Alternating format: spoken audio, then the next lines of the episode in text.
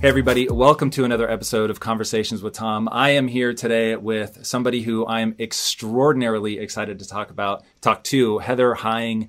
Thank you so much for joining me today. Thank you very much for having me, Tom. Absolutely. So, you, um, we were talking just before we started rolling about evolutionary uh, biology, which, of course, is your strong suit. Um, and I want to dive right into that. There's something going on in culture today where it seems like, I think it was Douglas Murray that talks about how, you know, there were things that we all knew up until yesterday. And now it's like we're somehow it's, you know, become this weird thing where um, there's not agreement. And the one sort of taboo subject that I become absolutely obsessed with that you talk really eloquently about is the differences between men and women. And I know that like this is a hot button topic for people, but I I find it very intriguing. And I want to start what is it that has made this a hot button issue? Oh, wow. What is it that has made it a hot button issue? I'm not sure I know the answer to that framed that way. Um, you know, I, some of it, some of it is originally legitimate concern about traditional and increasingly archaic gender roles right? And you know emerging from sort of first and second wave feminism of which i'm a fan and i always identified with um, you know seeing that there seeing that there were socially imposed differences between male and female gender roles some people extrapolated I would argue wrongly that those differences were entirely socially imposed, that were, in the language of academia, a social construct entirely, right? And you know, the fact is that we can see by looking at other cultures, by looking at non-weird cultures, by looking at what babies do, you know, before before culture has a chance to impose itself in the weird countries or in countries that don't have the weird influences insofar as that's possible anymore. You um, might want to define weird for weird, people that yeah. have never heard that acronym before. Absolutely. Uh, so weird, all all caps acronym: Western, educated, industrialized, rich, democratic. Um, so you know all the countries you would imagine, um, you know, Europe, Japan, U.S. Canada, and you know maybe including some of you know what, what used to be called first world, but that's no longer exactly considered the the right way to describe it. So, you know, are are the things that we see between men and women that are different typically in those weird countries entirely a social construct? No, they're not. How do we know? Because uh, in other cultures, men and women are still different. Babies show differences in terms of you know, girl and boy babies show differences in terms of what they do. Um, but there, there was for sure, at least, you know, we can think back to like the Mad Men era, 1950s, 1960s gender roles in the US and see that a lot of people clung to those in at least in the US. I mean, that's you know we're both Americans. We can stick to the US because it's what we know best and imagine that that was the way it ought to be. So this was there was sort of a an error in applying what was to imagine what should be. And the naturalistic fallacy. It's the same error um, that eugenicists make, that you know that um, that social Darwinists make. That this the the the thing that is currently what is going on in culture is what nature described or what nature needed it to be, and it and that's just not true. So I think that there was truly a legitimate and good faith pushback against that error. But in the modern era, it's become an activist talking point. And it's you know there there's so many things that activists are doing. You know, as, as you say, Douglas Murray writes about this brilliantly and talks about this brilliantly um, in the madness of crowds and and in his interviews since, especially. Um, it is it is remarkable how many things we appear not to know anymore that we used to know until yesterday. And some of them are a little complicated. And the the thing about sex with regard to are men and women actually different on average, this just isn't complicated. It's it is in some ways the most hot button of the topics, and it's also the easiest one to to deal with because there's just so much evidence from 500 million years back, right? That we are sexually reproducing organisms that therefore have different strategies because we have because there are two sexes. So when I think about um, what you just said seems so self evident. And the way that I've always walked through it is you're willing to accept that a woman has a uterus. So that's obviously different than what's going on in a guy. You would think that there are areas of the brain that are going to determine what happens to that uterus. So it's like we're, we're comfortable. I think everybody is comfortable up until a point, but there's some weird moment where it breaks down where it's yeah. like, well, I was comfortable with that, but now I'm not comfortable with this. It, and maybe you uh, have already identified it, which is this very sort of American ideal of the woman is staying at home and the man is going out and conquering, that women are pushing back and saying, no, I can do more than just rear children. But if I were going to put like my finger hard on a point that seems to be um, what creates some of the fervor around this is that there is a sense that men have had it better or easier or something and therefore to have parity of thought and action and all of that is to um, do it right. And that's the part that i want to tease apart. And you you and brett dealt with this head on you did a video where is it better to be a man or a woman?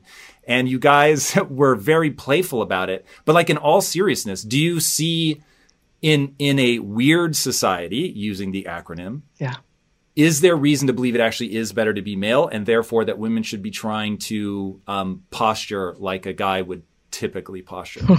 Yeah well i think that's actually that's two different questions both of which are big and important. Is it better to be a male in a weird society?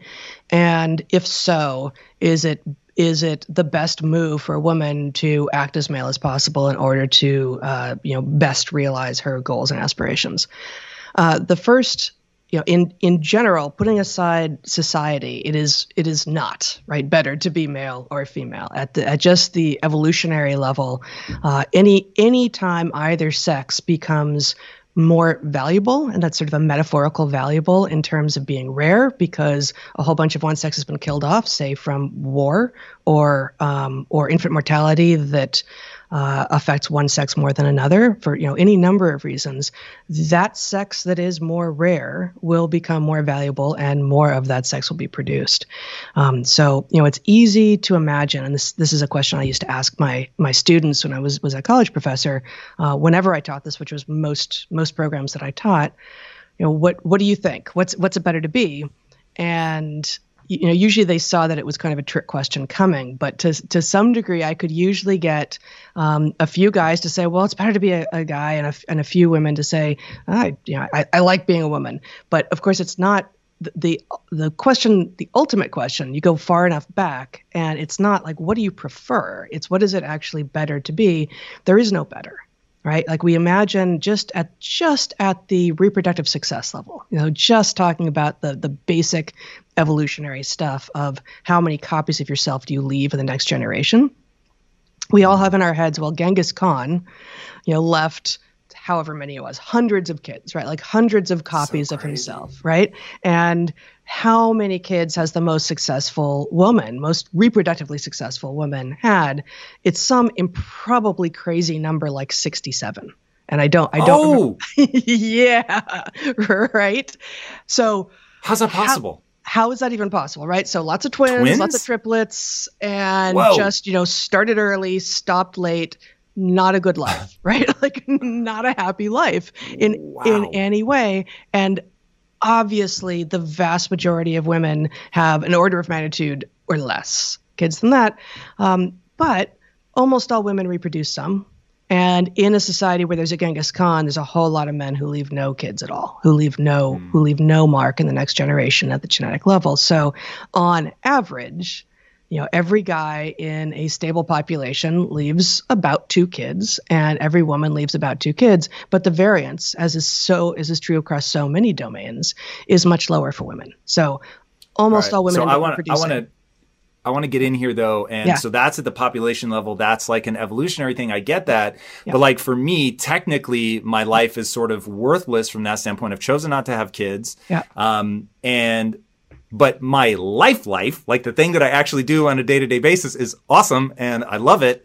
And so when I think about so uh, one thing I learned from having business partners. So you're building a business together, you get into an argument and you're like, this guy's a moron. And you're just like how how can they possibly be thinking the way that they're thinking? And mm-hmm. what i realized was i know they're not dumb. They're incredibly intelligent. So when two smart people are disagreeing what i found was there was a base assumption that they had that was going unquestioned. And once you get to the base assumption that's driving their their sort of surface level argument then you figure out where things are really going wrong. So for instance if you were to say well it's what life is really about is how traditionally successful you are, how much money you make, how high you climb in a hierarchy, and that's what matters. Prestige, status. And so if women buy into that, and now traditionally male traits feed into that, aggression, um, you know, uh, working insane hours, and then society rewards that, and we all love the praise of society now you get how if your base assumption is the highest value is that prestige climbing the hierarchy then you begin to understand why people would adopt traditionally masculine traits so at the individual personal level like here's what i really want to know and i'll give you sort of my like real secret sort of thing that drives Go ahead. Be- before you say that, though, let me just let me just jump in and say, um, in other primate societies and other species of primates, yes, there is every species of primate that is social, which is to say all but one or two, and maybe all of them, has male hierarchy for sure. And it plays by some of the rules that you're talking about. And no, baboons don't have cars, but they have other indicators of status, right? But females also have hierarchy. And the thing that's super different about modern humans is that we are playing together in the same space, men and women, and having to create a mixed sex hierarchy. So there's, you know, in baboons, which have been just studied terrifically, but also in vervet monkeys, also in squirrel, like also in every other primate society, there's male hierarchy with dominance and different ways to attain rank, and there's female hierarchy with dominance and different ways to attain rank. It's the mixing that makes it actually pretty complicated, and um, and it shouldn't be surprising to us that because because men have had the political power you know have had more of the power outside of the home which is the more public facing domain that in order to mix the hierarchies uh, women are finding it somewhat necessary to act in ways that look a bit more like um, male hierarchy male dominance um, attainment. Now let's take that and ask yeah. a really naughty question. So, in really trying to understand this, so I think um, it's going to be important to hear what you think are immutable characteristics. Mm. And I will give you one that. So I had um, Lisa Feldman Barrett on the show, and she has a great line when talking about nature and nurture, which is like my obsession. I can't tell you how much I'm into this. Mm. And she said, "Look, Tom, stop trying to untangle them." She said, "We have a nature that requires nurture. So the brain is like waiting for this feedback. So if you don't cuddle a child, love a child, pay attention to a child, it doesn't grow up developmentally correct. And it, it will be broken in profound and just gut wrenching ways. Mm-hmm. So she said, you really have to stop seeing the two as these separate entities and recognizing the interplay. So I get that what I'm about to say, I actually have no idea if you can like pull these things apart. In my life, it has been in my marriage for the first like eight years of my marriage. My wife was a traditional housewife. She facilitated my business career, but stayed at home. She cooked for me, clean, put out my clothes, like all of it. And in those years, my wife worked through me. She was not inert. She wielded mm-hmm. tremendous influence on me, the way that she would um, respond to me with praise or all of the feminine wiles that one has and that notion of behind every powerful man is a powerful woman. I was like, that is so true. Like people don't understand how much my wife is shaping me and how much she's pushing me to do certain things, to climb. And, and truly, my wife has played a not insignificant role in my ambition in, in cultivating that and pushing that. Okay.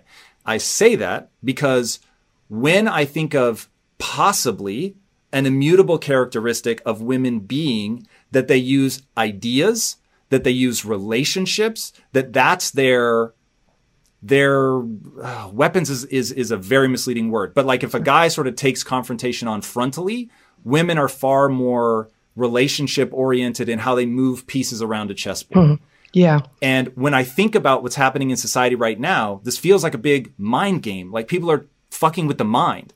And so it's like, is this a very um, useful female strategy being played out at the societal level? Oh God, God, there's like eight questions in there. Um, the final one was the one I was really trying to build towards. Now, is, what you have to give me in order to answer that, that's a, a whole yeah. other thing. So the final one being, is this a giant chess game um, that effectively uses uh, more traditional female tools than a more traditional male toolkit, as it were? Correct. Um, yeah, I, th- I think so, actually, and I think you know this this thing that people say that you know the future is female and oh it's testosterone that is the problem with you know various power structures you know i, I don't i don't buy this I, I find it divisive and dangerous but is it true that an entirely male power structure has a tendency to go off the rails in a particular way with which we're well familiar from like all of history? Yeah, of course, right? Um, would an all female power structure go off the rails in a particular way that we're less familiar with from history? 100%. I don't want to see that any more than I want to see, you know, another World War II, which is more evocative of a typical power structure that went off the rails in part, I think, because there were there were very few things tempering a more male typical style of leadership and seeing relationships in the world. So we we can do this together. There is very little precedent um, at you know there's no precedent for how many billion people are on the planet at this point. You know we, we are we are now acting globally at every scale so we can't get it wrong given the the actual weapons that are at our disposal. But the idea that we can pivot from a almost entirely male you know forward facing outward facing power dynamic in the world to this other thing that people are calling for a new entirely female um, way. No it's going to be it's going to be dangerous and there's very little history and so it will in in some ways be more dangerous at least it would be in some ways more dangerous at first because there's there's experimentation that would be happening in real time. And frankly some of the conversation that i that i hear from you know again it's a mix of activists who are just confused and some some good faith people who really believe this and some people who um, just want power for themselves just want to reverse power. And we see this across all of these all of these current um, culture war fights. Um, but the idea that women in power is the solution is ridiculous. And the idea that men wresting power back from women and taking it all back for themselves and going back to some Mad Men era um, looking thing is also ridiculous. And that doesn't mean there's a clear way forward.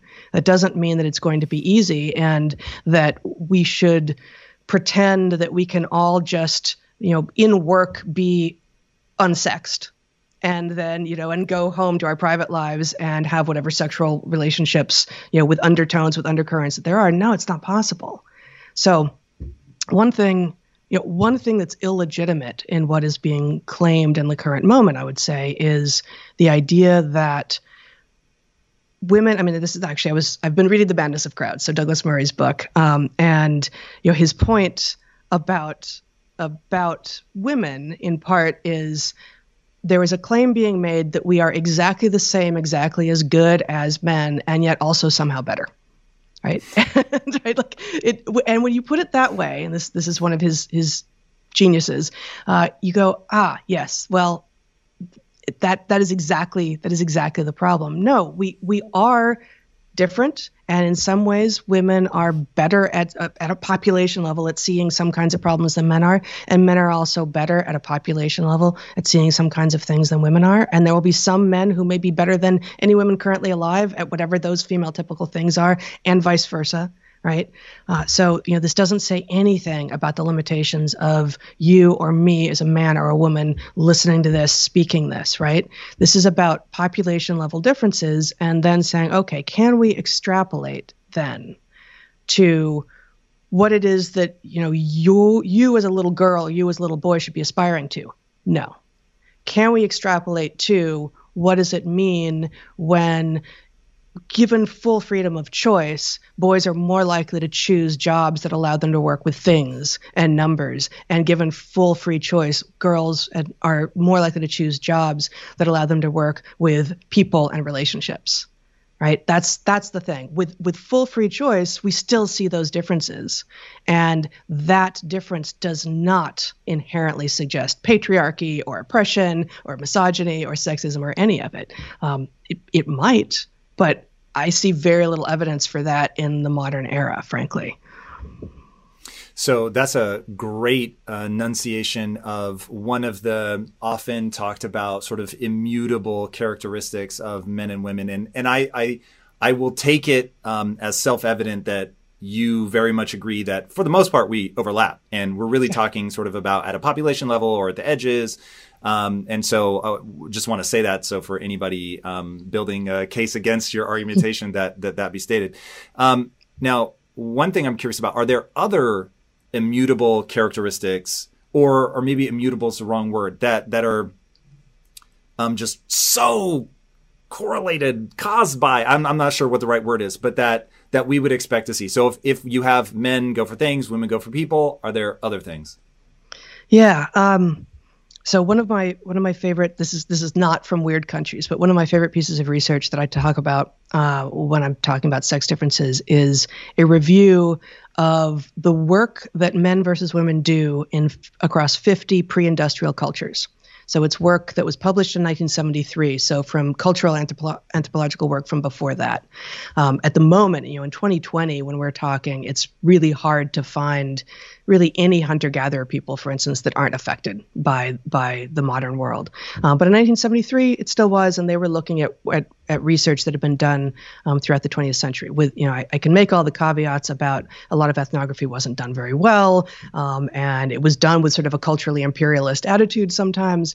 But put all that aside and imagine that all of the error um, was hopefully somewhat random and not um, systematic in terms of looking at for they looked at 185 activities these people who were reviewing all the anthropological literature from you know weaving to water getting to um, basket well basket making to fishing to hunting of large marine mammals to iron smelting right to gardening. And for these 50 cultures, they said, okay, um, is it a male only activity? Is it a female only activity? Is it really whoever ends up at the place where they need to do the thing? Or is it mostly male or is it mostly female? So these sort of, you know, this, this scale of, you know, how gendered is the activity? And if it's gendered, which gender does it?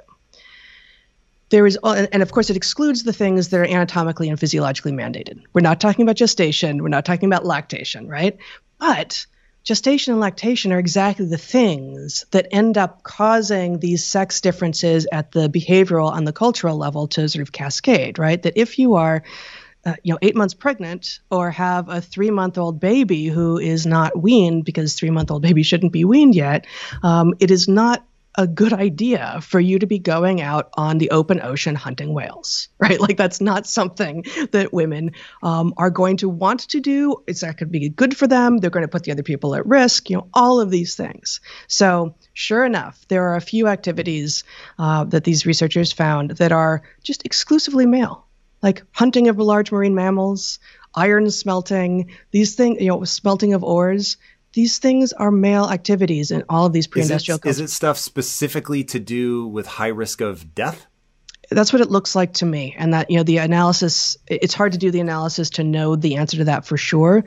But high risk and, um, and also, you know, high, it's not that women aren't strong, but having like high burst strength right? Like being able to move really quickly as soon as you need to. And you know women have that but not at all points of our reproductive cycle right? Like you know when you're pregnant when when you're when you've got a baby on the breast you, you can't do that as much. So are there things that are not anatomically and physiologically mandated that are really female only gendered across all cultures? Kind of not like there are things that are that are in most cultures that have been looked at more likely to be women's activities. Things like um, cooking of vegetal foods and gathering of vegetal foods, right? Uh, whereas cooking of animal meat uh, is is more likely to be male. So I mean, we see this in our backyards, Why? right? That's so true. I literally right. never thought of this. Why? Well, um, I, you know, I think, and again, this is not part of part of this research, but because men are mostly doing the large game hunting, and you know, women in hunter-gatherer societies, and this is going to be this is going to vary across what kind of ecosystem you're in and such. But women are doing small game hunting, but men are doing large game hunting, and you basically need to butcher and prepare to some degree um, in order to get the thing home because you don't hunt the thing right next to where you live. And so, in order to to get it home in such a way that it's not already rotten, uh, you probably have to be skilled at doing some of the prep um, out in the field.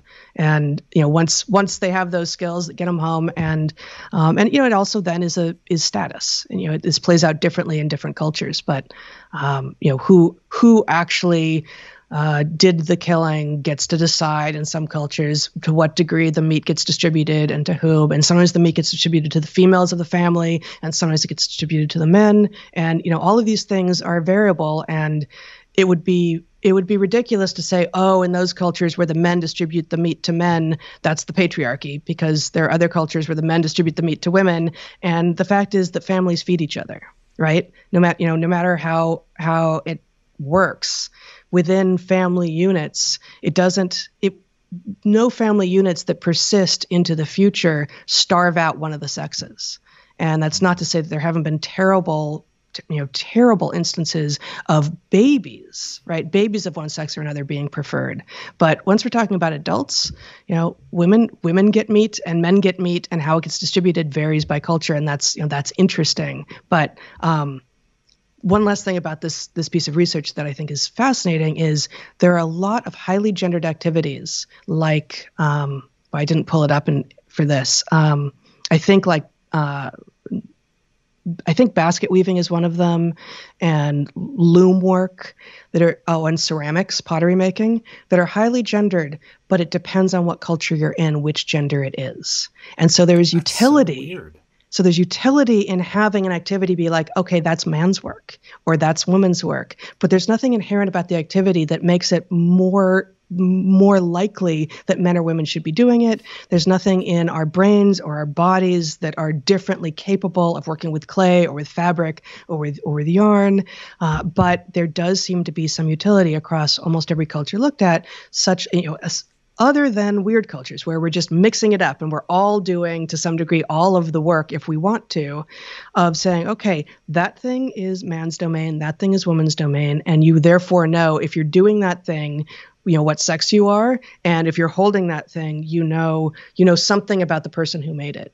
So you know there's there's sort of cultural meaning is, there's something here that I, I don't understand. So um, why would it become gendered? Like, why would the society, who I'm sure isn't sitting down, you know, with like a, a council saying, all right, we should gender this stuff, you know, what do we do where? It just sort of comes out. Why would you gender something? Why, yeah. like, if, if, if across cultures we see men can basket weave, women can basket weave, then why do cultures gender it? Yeah. So so another way of asking that question would be what is the value of division of labor? Right? Like why why do we have specifically division? by sex? Well, um, I would say because it is this category, sex. You know, almost nothing about what the differences between men and women are are what I would call immutable, but sex is, right? Like sex is ancient; it's hundreds of millions of years old, and um, and that you know intersex exists. You know all of that. We can go into all the caveats, but the fact is the vast, vast, vast majority of human beings who have ever lived are male or female, and the gender roles that come from that, that is to say, the behavioral manifestations of sex, are something that are also um, also old within cultures, and so there are often also division of labor between uh, age groups, right? Like, so old people in some cultures do the childcare, leaving the able bodied parents of young children to do the more physically demanding labor. So, that you can you can argue with regard to that okay i just in fact i just i just gave you an example that looked like well it's because older people can't do the physically demanding labor so they're mm. going to do the parenting that then when their children grow up to become grandparents they you know they will do the parenting why divide things by sex when there's nothing mandating it at the biological level? Because it is a a category that is real. And division of labor is valuable. And division of labor is not inherently divisive or oppressive. I mean, I think that's that's maybe the the key point for me here is that just because you have difference, just because you have d- division of labor, even if that difference is somehow brought about by cultural norms and enforced by cultural norms, that does not mean that the work is either better or worse based on what sex you are or what group is doing it. Often you get this overlay often I would say it's afterwards of, ah, well, then that's women's work. Therefore, we're not going to value that as much. Therefore, to some degree, you know, the economic model that um, that reveals the work that is more outward facing is going to pay more, and so women's work is literally devalued because it's not paid as much, right? But that I would say is a later overlay that the value of division of labor is actually far older than anything having to do with oppression or patriarchy or any of these you know modern lenses through which we tend to be viewing gender roles. When it comes to platforms that will help you run a business, there is no shortage of options on the market. But if you want to use the best, most advanced, and most efficient platform out there, you need to be using Shopify. For whatever and wherever you want to sell, from launching to going international, Shopify is the global commerce platform that will help you grow at every stage of your business. With award winning customer service, the internet's highest converting checkout page, and a suite of integrated AI tools, tools, Shopify is your all in one platform to quickly and efficiently take your business to the next level. I love everything about Shopify because it makes it so easy to start, run, and grow a business. Shopify powers more than 10% of all US e commerce because businesses that want to grow quickly use Shopify. Sign up for a $1 per month trial at shopify.com slash impact, all lowercase. Again, go to shopify.com slash impact right now to grow your business no matter what stage you're in shopify.com slash impact. In today's highly unpredictable and rapidly changing world, the smartest move you can make from a financial standpoint is to actually understand how money works and how markets move. Because if you want to have any chance of investing your money wisely and growing your financial portfolio, you have to make a profit. And the only way that you're going to do that is either by setting and forgetting or actually understanding what's going on at a macro level. So whether you're a seasoned investor or someone looking for extra guidance, today's sponsor, Yahoo Finance, has got you covered with all the tools, data, and news that you need in one place to grow your knowledge base around what is happening in the world of finance and to make sure that you have the right goals and you're executing well. Yahoo Finance makes it easy to consolidate your accounts so you can effectively and efficiently manage your entire portfolio. Personally, I love how straightforward their platform is to use. It is very simple to get the information that I need. And Impact Theory's own chief financial officer is exactly the same, spending time helping me frame exactly what is going on from a global perspective so that I'm making the smartest decisions that I can. I definitely recommend that you check out Yahoo Finance for comprehensive financial news and analysis. Visit the incredible brand that so many great investors use at yahoofinance.com. It's the number one financial destination. yahoofinance.com. Once again, guys, head there now, yahoofinance.com. If getting your hands dirty and taking good care of your car or cars is a passion of yours, then eBay Motors is here for the ride. Because I'm sure you remember when you first saw the potential in that beauty. And then, through some elbow grease, fresh installs, and a whole lot of love, you transformed 100,000 miles and a body full of rust into a drive that's all your own. With over 122 million parts for your number one ride or die, you can make sure your ride stays running smoothly with eBay Motors. Brake kits, LED headlights, exhaust kits, turbochargers, bumpers, whatever your baby needs, eBay Motors has it. And with eBay guaranteed fit, it's guaranteed to fit your ride the first time, every time, or your money back. Plus, at these prices, you're burning rubber, not cash. Keep your ride or die alive at ebaymotors.com. Eligible items only, exclusions apply. So there's two ways to look at that. You've got the notion of categories being very useful, and mm-hmm. I want to talk about that in a minute. Um, and then you also have uh, which to me seems a, a necessary question to ask, which is how much of this has to do with the act of sex complicating things, or mm. that you begin to um, create different norms or ways of communicating. So, for instance, um, whew, this is I've never articulated these things out loud, so bear with me as I sort of fumble through this. But Um, I have worked in groups that were exclusively men, and I've worked in groups that were um, mixed. It is much easier to work in groups that are exclusively men for me as a guy, mm-hmm. but it is more productive to work in mixed groups because you get heterogeneity of ideas and mm-hmm. it's it's just the, we'll talk about the the friction of that in a minute, which goes back to this notion of categories, which are useful. And I think anyway, we'll get to that in a minute. But um, the ease with which you can communicate because you can come up with rules of engagement very very easily among guys where it's like look i'm going to call you a moron an idiot a fucking whatever. Just go fucking do it. I'm, I'm not going to worry about your feelings. The number of times where i've had because my wife and i are business partners. Yeah. And the number of times where i've like i don't have the fucking time right now to think about your feelings. And and she like gets it but i don't like i don't value my way of doing that. Like when i do that to her i'm like ugh. Like because I get from her perspective that's not helpful or useful.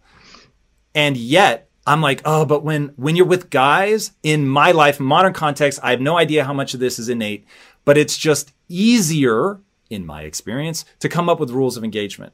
Yep. How much of that do you think is playing a role in the fact that eh, whoever does basket weaving doesn't matter, but we're going to isolate it. It's going to be all men or all women. Yeah, no, I, th- I think that's huge. I think that's a, a tremendously apt observation. And just like I said, you know, primates have been doing this these separate social hierarchies for tens of millions, over 100 million years.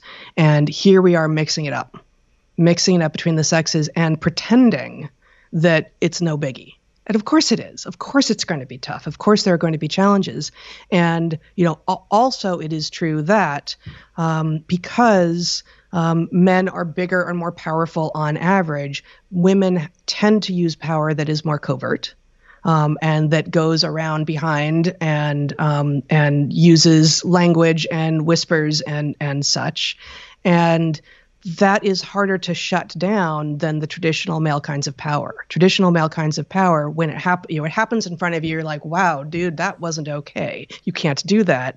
And it's be- because precisely because um, women's kinds of power has been less obvious. It's harder to point to, and it's harder to shut down. And we really ought to be you know, looking to shut down all of the illegitimate uses of traditionally gendered power of any sort when we come together to try to work together. And, um, you know, the thing that you said about all male teams are easier to work with, but the mixed sex teams are more productive. That is that's beautiful. And um, I have I have an anecdote that isn't exactly analogous to that, but I think also will add something here, which is I used to play ultimate frisbee a tremendous amount. And so um, you ruptured your Achilles heel. Oh, I know uh, this story. yes, yes.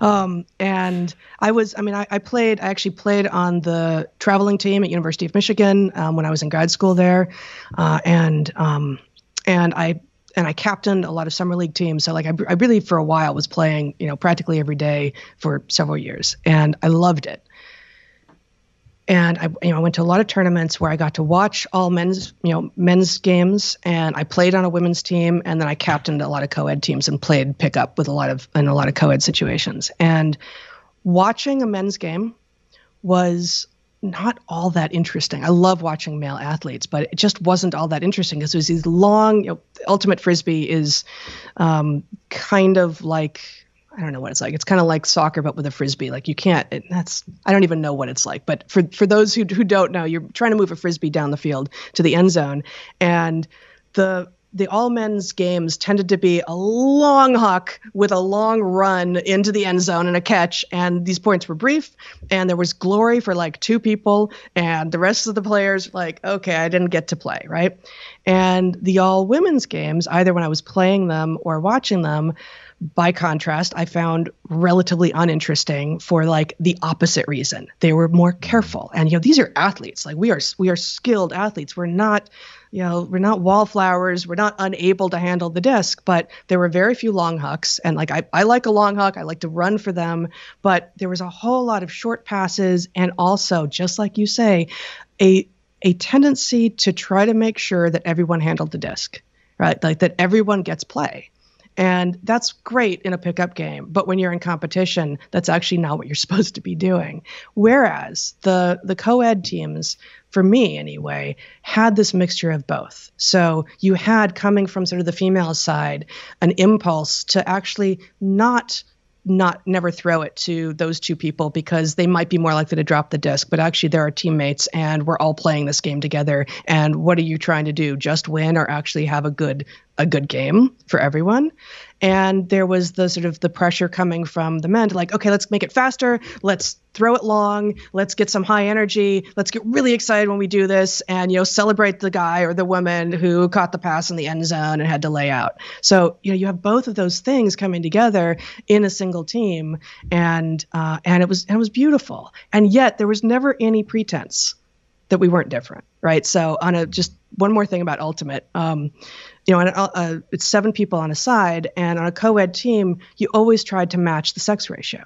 Because if you had four three on one side, if you had four guys and three women on one side and five two on the other, who's the woman who's playing against the guy on the other side? And you every, every you you line up. I mean, you don't always, but like you line up against who you're going to be defending against, and the guy A can see that he's going to be up against a woman and so that affects how he views himself. And the woman can see, okay, I'm up against this guy, and maybe he's the slowest guy on the team, but he's still a guy, and he's still going to have better, you know, higher burst speed probably, and he's probably a little taller than me, and so can reach higher. And you know, there's going to be differences that aren't inherently true for all individual men versus individual women, but at a population level, men are faster, men are taller, men are stronger, men have higher burst speed, all of these things. So um, the mixed teams in Ultimate were amazing to play in, and we never, ever, ever pretended that there weren't differences between us. And I mean, I think that's what we're shooting for in in life, right? Yeah, see, that to me brings us to where I would love to see the conversation get, where it's not pathological and people can um, yeah. get to what is useful. So my obsession in life is what is useful. You have a goal and what's the thing that moves you to that goal. And so I just always default to that. Now we can talk, if you have a goal that's pathological, now we've got a whole different problem. But once somebody can clearly articulate this is my goal, then use the scientific method to go, well, is this thing you're doing getting you to that goal or not? It's what I call the physics of progress. Mm. And there, there just, there is a nature to getting closer to a goal. You try something, did it work? Yes or no? You look at the data, you're honest about it, and then you try again now more intelligently. And one of the things that seems when I think about out of society, going to a place that leads to more fulfillment for everybody. Okay. Mm-hmm. So that's my goal. I want fulfillment, not, not just momentary happiness, but like deep, profound fulfillment, doing hard things to serve not only yourself, but to serve the collective as well. Mm-hmm. Okay. So that's what we're aiming at. What's going to be the thing that gets us there? Categories seems to be a very useful part of that. And the reason mm. for me is um, I read a study or heard an read an article somewhere that basically said there's there are cultures that can't see certain shades of blue because they don't have a concept for it. They don't have a name for that color blue. And therefore you just try to take all the different shades that you see and crush them into the the same little boxes like us and snow, right? Mm-hmm. Yeah, it's snow. Maybe we have hail, sleet, snow, but that's sort of it. And then you hear the joke, whether it's true or not, I don't know. The Eskimos, you know, have 300 words for snow because there's so many different types and textures. And therefore, they're able to discern between those things. Okay, I read this book called Rocket Fuel. In the book Rocket Fuel, it talks about how you actually, for a company to be successful, you need two types of leader. You need one that's a visionary, and then you need one that can execute on the vision. And the book hypothesizes it's actually very rare that one person can do both. And so you need this sort of dynamic duo. And uh, one of the ones that they give as a great example is Disney. You had Walt Disney, visionary. You had Roy Disney, the one dealing with the banks and making sure that they could actually pay for things. And if you read the biography on Walt Disney, you realize, whoa, without Roy, this never would have gone anywhere. So now when I think of men and women as categories, I think it's actually pretty important to be able to figure out like what these categories are so that we can find this, what I call the productive friction. So in a business, like my wife, for instance, is the executor. I'm the visionary. And I have worked with partners in the past that had that same dynamic, but they resented each other. Mm-hmm. And I mm-hmm. remember watching it going, this doesn't make sense. Yeah. Like you're both extraordinary people, But until you understand, and, and you and Brett actually talked about this, if the bird thinks that the wind is holding it back from flying faster and imagines that it will fly faster in a vacuum, but in reality, of course, that bird will plummet to the ground. That's what I'm talking about. So to me, men and women as categories, the, the friction of thinking differently, of approaching the world differently, of saying, in this case to my wife as a, a business runner, even though I don't pick up on the things that you pick up on, and honestly, sometimes I find them very frustrating because they slow me down or whatever, I acknowledge that if it is just it, like if I were to indoctrinate everybody on the team or only hire people that think like me, we won't get as far as if you and I acknowledge that the friction mm-hmm. between our worldviews and the way that we approach things creates a healthier company. And so while we at times get frustrated with each other, in recognizing that we are different, in recognizing and putting a finger on these are the ways in which we are different. And now we understand why that's valuable. We're able to make more progress. And so when I see people trying to, no, there is no difference. I'm like, whoa, you're, you're getting rid of these categories that have usefulness. Yeah. No, I, I, think I think there's a lot true there. The one thing, and I've heard you talk about before about the sort of difference between the visionary and what was the second category that you called it, the executor, the the executor, yeah, the ex- somebody yeah. who who the operations officer is usually the role it becomes. There it is. Okay, so like the operations officer versus the um, the visionary. Um, the one the one way that I hesitate about endorsing this this view is that because it's a dichotomy, because it's a binary, um, it would appear to map onto the male female dichotomy, and um, and something very deep in me resists that quite strongly. And that's not to say that, um, for instance, I think our modern understanding of things like executive function of being able to you know organize and schedule and plan and sort of think into the future and figure out well if this is happening thursday then this other thing can't happen until friday um, is i think more likely to be um, highly capable in the minds of more women than than than men, right?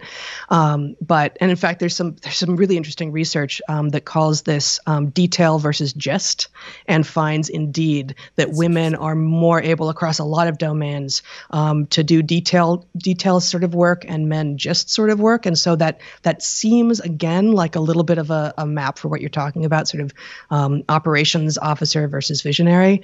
Um, just so but, you know, and I don't know if it matters. I don't map them that way. Yeah, no, I, I, and I I hear you not mapping it that way, and I and I appreciate that. I think I think others will, and I think um, that is part of the legitimate push back that we are seeing in society from people who then go on to make extraordinary and ridiculous claims about there being no differences, uh, because will will the visionary nature of women tend to look different from the visionary nature of men? Tend to, yeah, it probably will. And will some will some female visionaries have visionary natures that look very much like male visionaries have in the past? Yes, but it's more likely that it will come looking a little bit different and will therefore be a bit harder to recognize, perhaps, um, by a cultural and economic system that has made it more difficult for women visionaries to to have their visions be be revealed.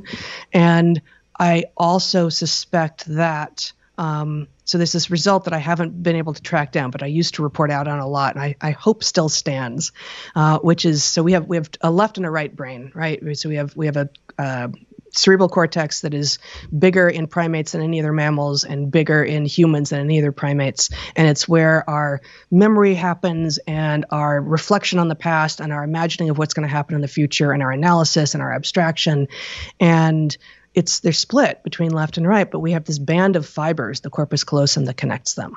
And so you can ask, and it's a question that I find endlessly fascinating. So, you know, what's what's the advantage of splitting it in the first place, and then what's the advantage of reconnecting it? Like, if if you wanted it reconnected, why did it split in the first place? Well, sometimes you want to hide some things from yourself. You want to be able to do something over here that this part of your brain needs to just like keep walking or something. And that, that's a ridiculous example, but that you know you don't want to be d- disturbed by.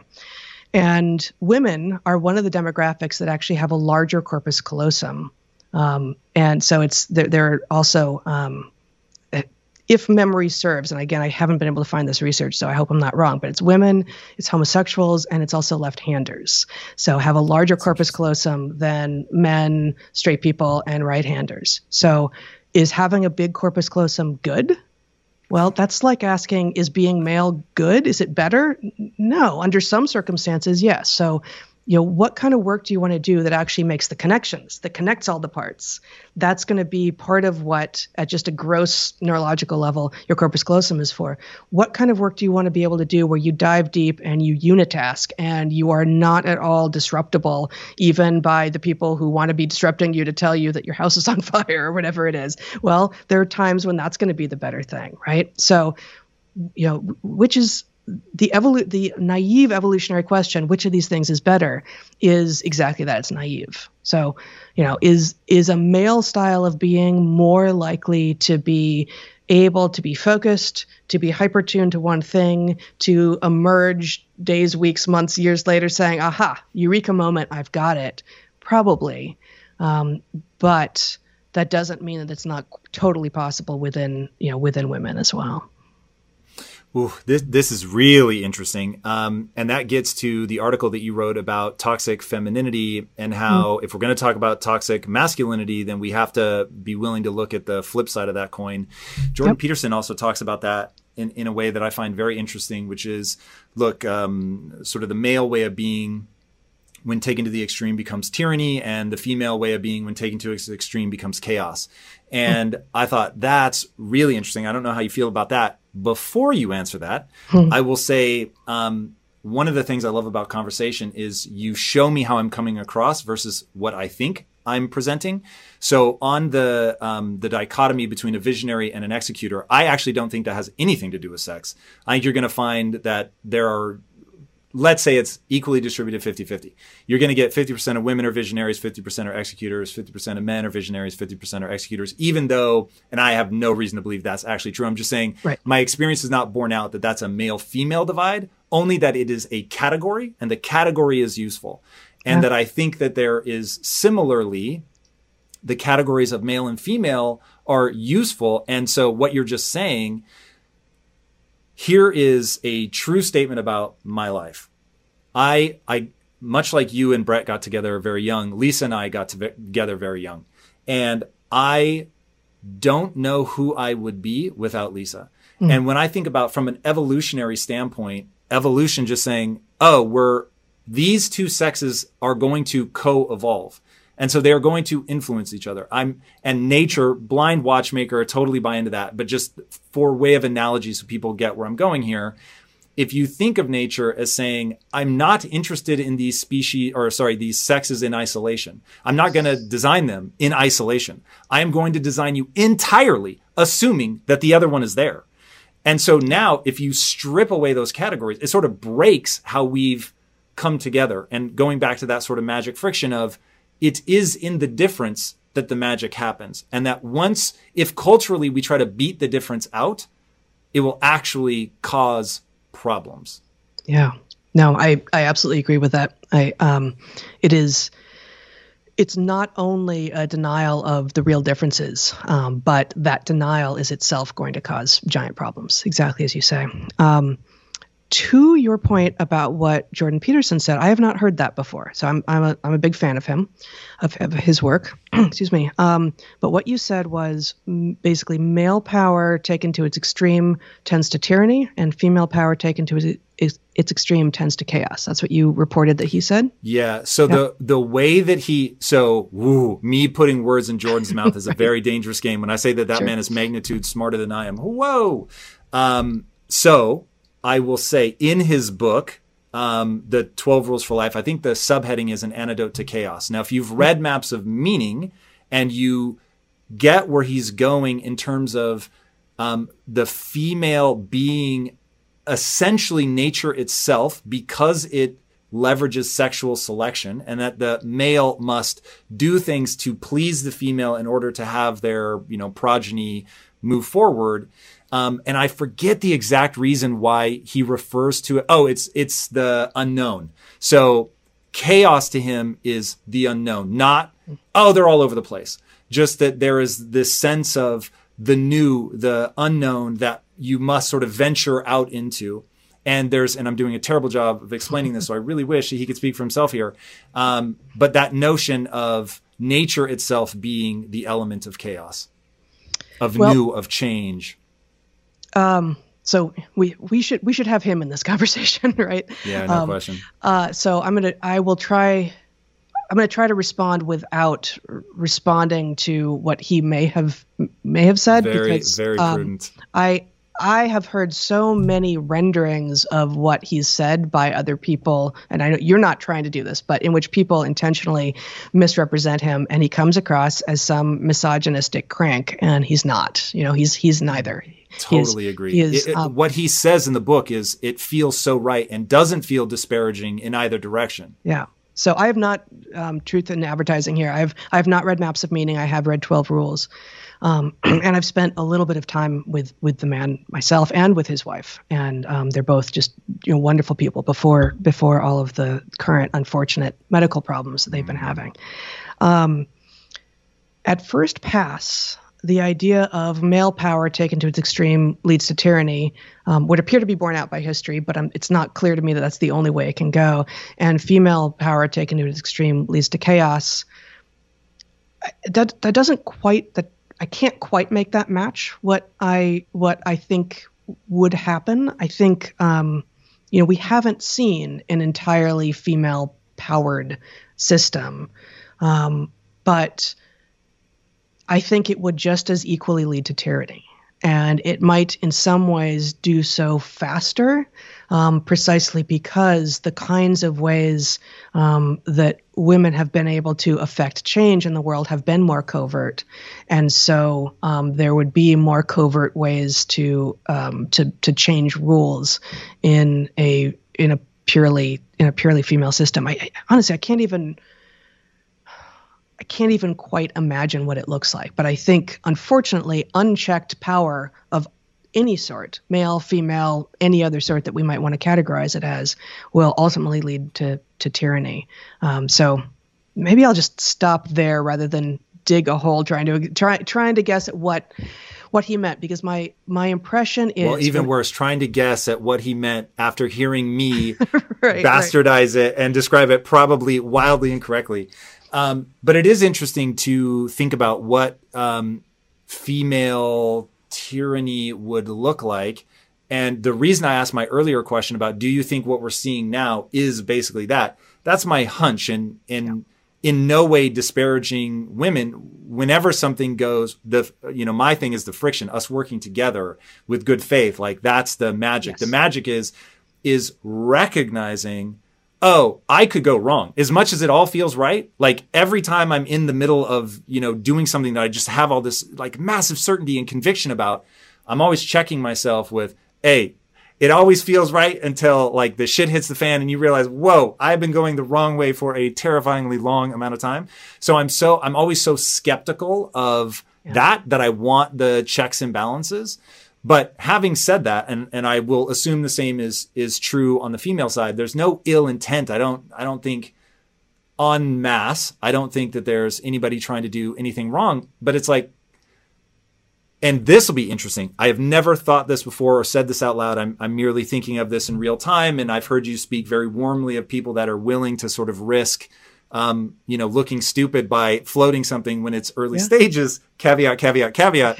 um, but when I think of communism, that feels more feminine to me. Hmm. Like, hey, everybody should get the frisbee for an equal amount of time. Everybody should feel good about, you know, playing. Like, I get it. Whereas that has not borne out when you get like a masculine group, which is the sort of tyrannical, I get all the women and you get nothing. I get all the money and you get nothing. Right. So mm-hmm. not, I'm not pitching either as a good idea.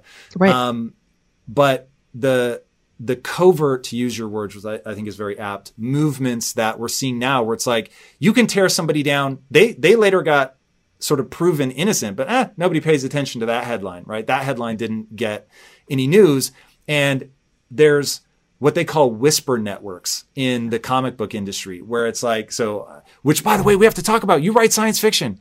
I don't want to derail where we're going right now, but I'm so keen to, to hear more about that.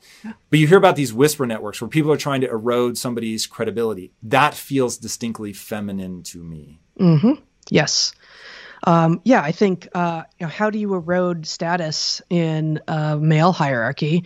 It tends to be right out in the open. Like every, every everyone knows that uh, dude A has come up to dude B and said, you know, I, I want your position, and I'm going to tell you that, and we're going to do it. And if it's again, if it's baboons, it tends to be about fighting. You know, it tends to involve teeth and biting, and people don't do it that way. But um, you know, we we have other tools. We have other weapons or tools, and um, you know, it's it is notable that women don't engage in physical fights in the same way. And when and when we do you know that is we have special words for it right? Like it's a cat fight. It's it's a different sort of mm-hmm. thing. So how is it that the changes in status happen? It's it's not it's not by those same rules which also means that God, it's just this this won't be easy. It, it won't be easy to have say a team of eight people in which you know half-ish are men and half-ish are women and all are ambitious and hard charging and beyond competent and super smart and have different things that they're bringing to the table. And also the men have a way of going about things that is going to be more direct and that will sometimes um, be more likely to hurt the feelings of the women at the table and the women are going to are more likely to couch things in terms of well i think or don't you think that or would it be okay if and those kinds of even even just linguistic couchings make it easier for the women to be ignored by the men when they're like focused on a thing. Oh, well, she just asked if I could, but I can't. Like, no, actually, I was telling you you needed to. And that was just my way of saying it because this sort of more, this female way of interacting is maybe more likely to be thinking about your feelings. And actually, I'm not supposed to be thinking about your feelings. I just needed to say it. But, you know, both of us, you know, both of us, all of us need to somehow be engaging with, okay, there's not just there's not just the one way of interacting right now. And I mean, I think what, what you said earlier is just exactly right. And I, I've never heard anyone say it before, which is that when you have been on all male teams, it's easier. And when you've been on mixed sex teams, uh, it's more productive. And you know, I just I so hope that that anecdote holds across everything. It's what I'm sort of banking on. And then then the thing is, how do we make the more productive thing, which is actually more fair and allows for everyone, not just half the population, to actually come to come into our own in whatever way it is that we want to be creative, analytical, productive, healing in the world. Do so with as little friction as possible. Like how how do we do it? How do we do it, Heather? I asked you. Well, I, I actually have ideas. So yeah. running a business, you find that you have to navigate this. Um, you have to find a way. So I, I am again, my obsession. The only thing I think about is I have a goal. Now, if my goal is exciting and honorable, then everybody should be cool with me going hard after that goal. Mm-hmm. Now, if it's not honorable, then okay, cool. I get it. But yeah. my goal is fulfillment for as as many human beings as absolutely possible. And when I think about how we get there, I need to be able to hire the best person for the job, right? So whatever. And obviously the, the way I'm trying to get there is as a media company. So putting out mm-hmm. ideas, uh, which, um, I'll, my audience probably has heard me say this a bazillion times, but so you sort of get a sense of where I'm headed. Um, I when I was like 19, I ended up big brothering this kid in the inner cities for eight years. And it was, it planted a seed is the only true answer. I was too young to sort of make sense of it and to understand like what the hell is going on.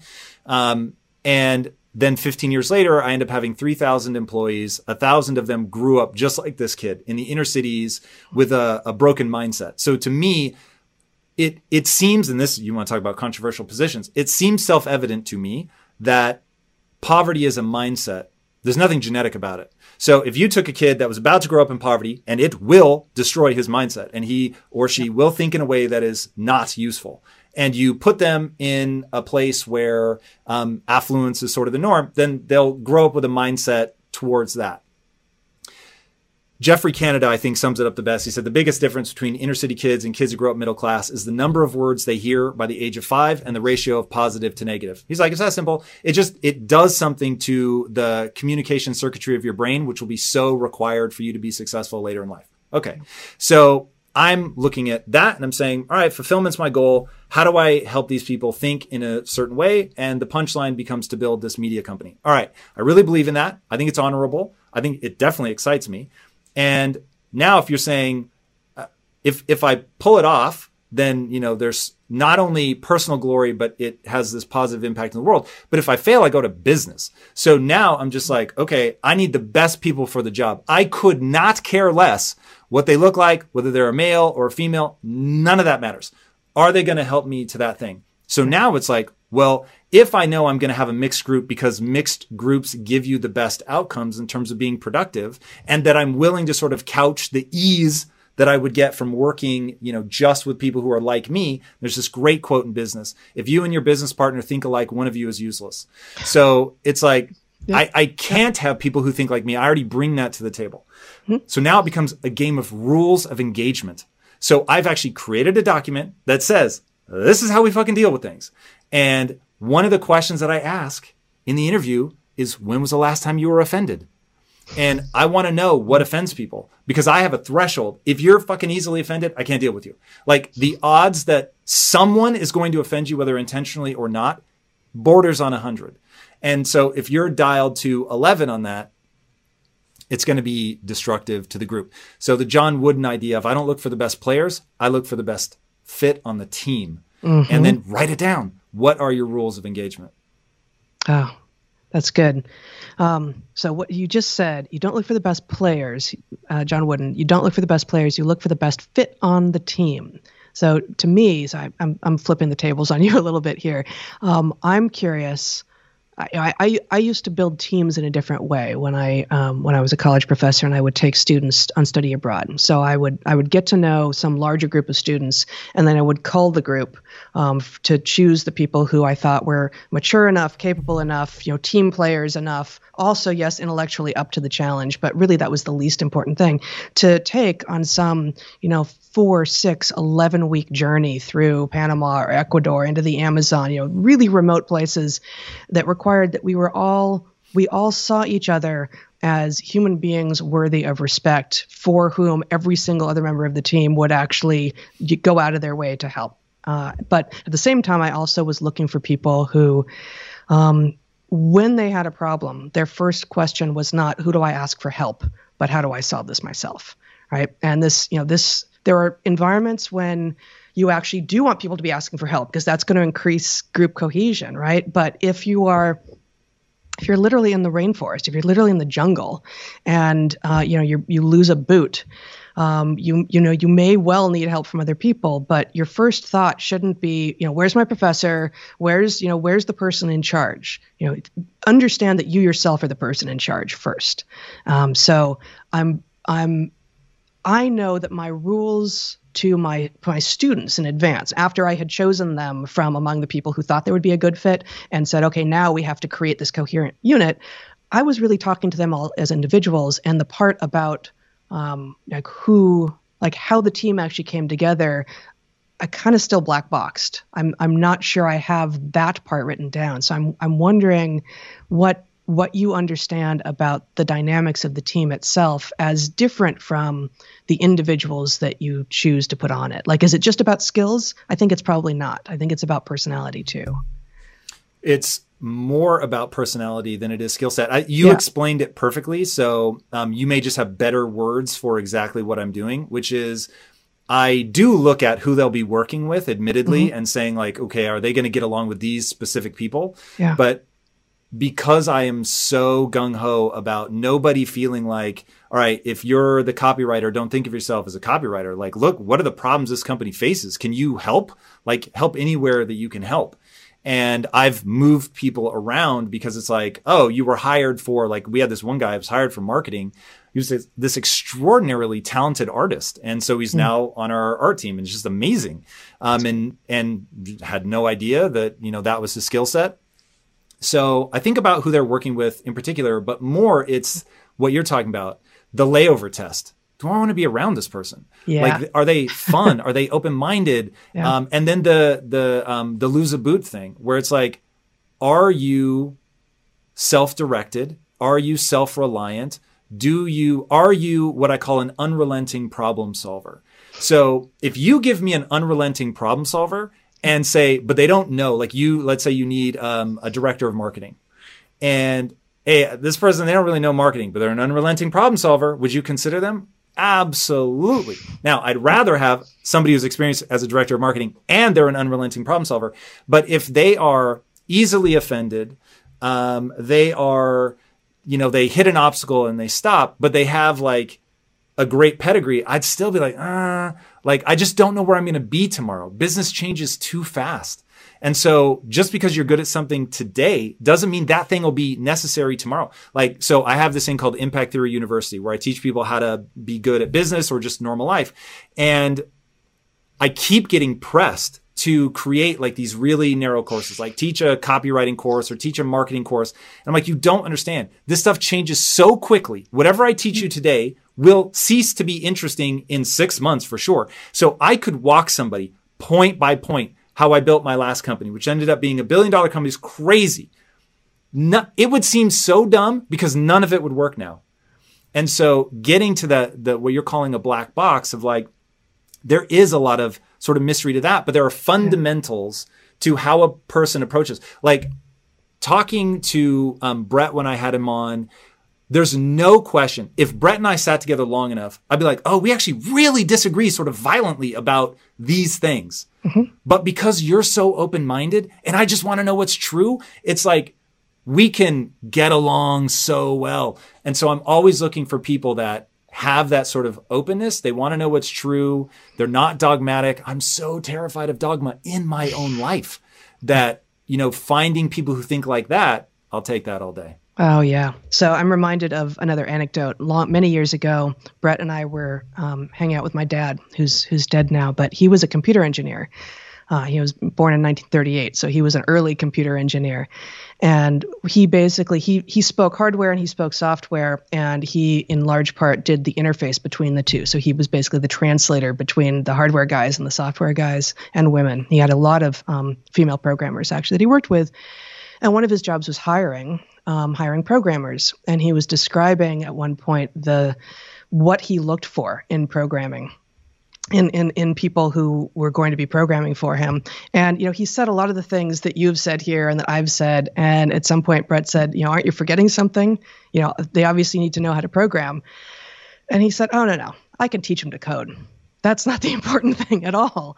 So I mean I think I think this is what the best a I think team leaders and you know successful entrepreneurs and business people are educators whether they know it or not. So they are they are they are creating environments in which you know the the guy that you hired into marketing and turns out to be an amazing artist. Presumably he knew that, but no one else had ever been able to see it and also have the power to help him realize it. So that's that that is a big role that I see as an educator. Like, yes, there is an opening up of um, horizons because you reveal things that the person that the would-be student has never seen before but a lot of it is just getting out of their way like opening opening it's like opening up a highway being like you can go now like you you can you can go as far as you want and my job is to to show you the various off ramps and to see which ones you actually do a good job on. And you know, your your artist who's more an artist than a marketer, um, you know that that story is is wonderful in part too because it's clear in you telling it that there's nothing in you that's saying and that's better, you know, or and that choice is inherently a better choice. It's a better choice for him. And you know this this also is the mistake that people who naively think about evolution make. What is best? You know, this is this is this theme that I keep coming back to in our conversation here. Like, no, art isn't better than marketing. You know, like I may have a preference for it. Many people might have a preference for it, but it is not inherently better. For that human being with passion for and skill at art, it is a better choice for him. That does not mean that is a better choice for every human being. Some people will be better at and have more passion for and and skill in marketing, and therefore that's a better choice for them. Totally absent any moral judgment about marketing and art in the abstract. If you strive to perform your best in life, bringing your energy and abilities into everything you do, then it only makes sense that you would want to be out on the road with that same power, agility, and performance that everyone expects from you. And there's no better option than the most desirable, advanced, and dynamically capable SUV yet, the third generation Range Rover Sport. You guys know I love staying on the cutting edge with technology, and the Range Rover Sport's cabin features advanced technologies such as active noise cancellation, and cabin air purification, a must, offering you and your family and friends new levels of comfort and refinement while traveling. The Range Rover Sport provides an instinctive drive with engaging on road dynamics and redefines sporting luxury for the power, agility, and performance you demand in every area of your life. Explore the Range Rover Sport at LandRoverUSA.com. That's LandRoverUSA.com. The US dollar's value is being rapidly eroded, and if you want to have at least some of your investable dollars and assets that can't be inflated, you should look at gold. Gold has proven to be a good long term store of value since literally the Roman times, which is why, even though I have the vast majority of my holdings in crypto, I have a percentage of my portfolio in gold. And if you're interested in learning more about gold, I recommend you contact American Hartford Gold. If you tell them I sent you, you can get up to $15,000 of free silver on your first qualifying order. Click the link in the description or call 866 934 4005 or text impact to 65532. Again, that's 866 934 4005 or just text impact to 65532 or click the link in the description. Please remember there is always risk involved in investing and there is absolutely no guarantee of any kind. This may seem like a random question, but um, something you said just triggered this. One, I am surprised that you left unperturbed, you'd still be a college professor. Um, just given that my value system, which is not better, it is just different. I'm so obsessed with scale. I am so glad yeah. that you are now doing things on the internet. Otherwise, I never would have encountered your mind and the way that you think and approach things. Um, what made you so good? You were the um, I don't know for how many years, but you were rated the number one teacher at Evergreen before you departed. Mm-hmm. What was it that made you so good? Well, I I appreciate I, I appreciate that. Um, first, let me respond to the first thing you said, which is for a few years before Evergreen blew up, Brett and I were were looking around, going, how do we how do we scale this? Like, is it possible to do what we do in these classrooms and in the field for 25 or 50 students? Um, because we had it was just a 25 to 1 student faculty ratio. And so if you were teaching alone you had 25 students. If you're teaching with someone else you had 50 and you know very occasionally a group of 75 but that is both more students than most people could really form relationships with, but we managed. Um, but it's also a tiny, tiny number of people. And it did feel like, as much as those jobs had such tremendous freedom, the other the thing that they had was such tremendous freedom with security, and it turns out the security was false. So, um, so it, what they weren't they weren't great jobs after all. But what they allowed was a freedom to explore uh, relationship space with um, in con in the context of education with like almost no resources. Like th- this is a public liberal arts college with almost no resources. Um, so it was always shoestring budgets but like what where can you take people that they don't imagine was even an option? So i I love, I'm, I'm a, like simultaneously an extreme introvert and I love connecting with people. And I just loved creating these communities where a lot of students felt, I believe, and I was told by many of them, seen for the first time.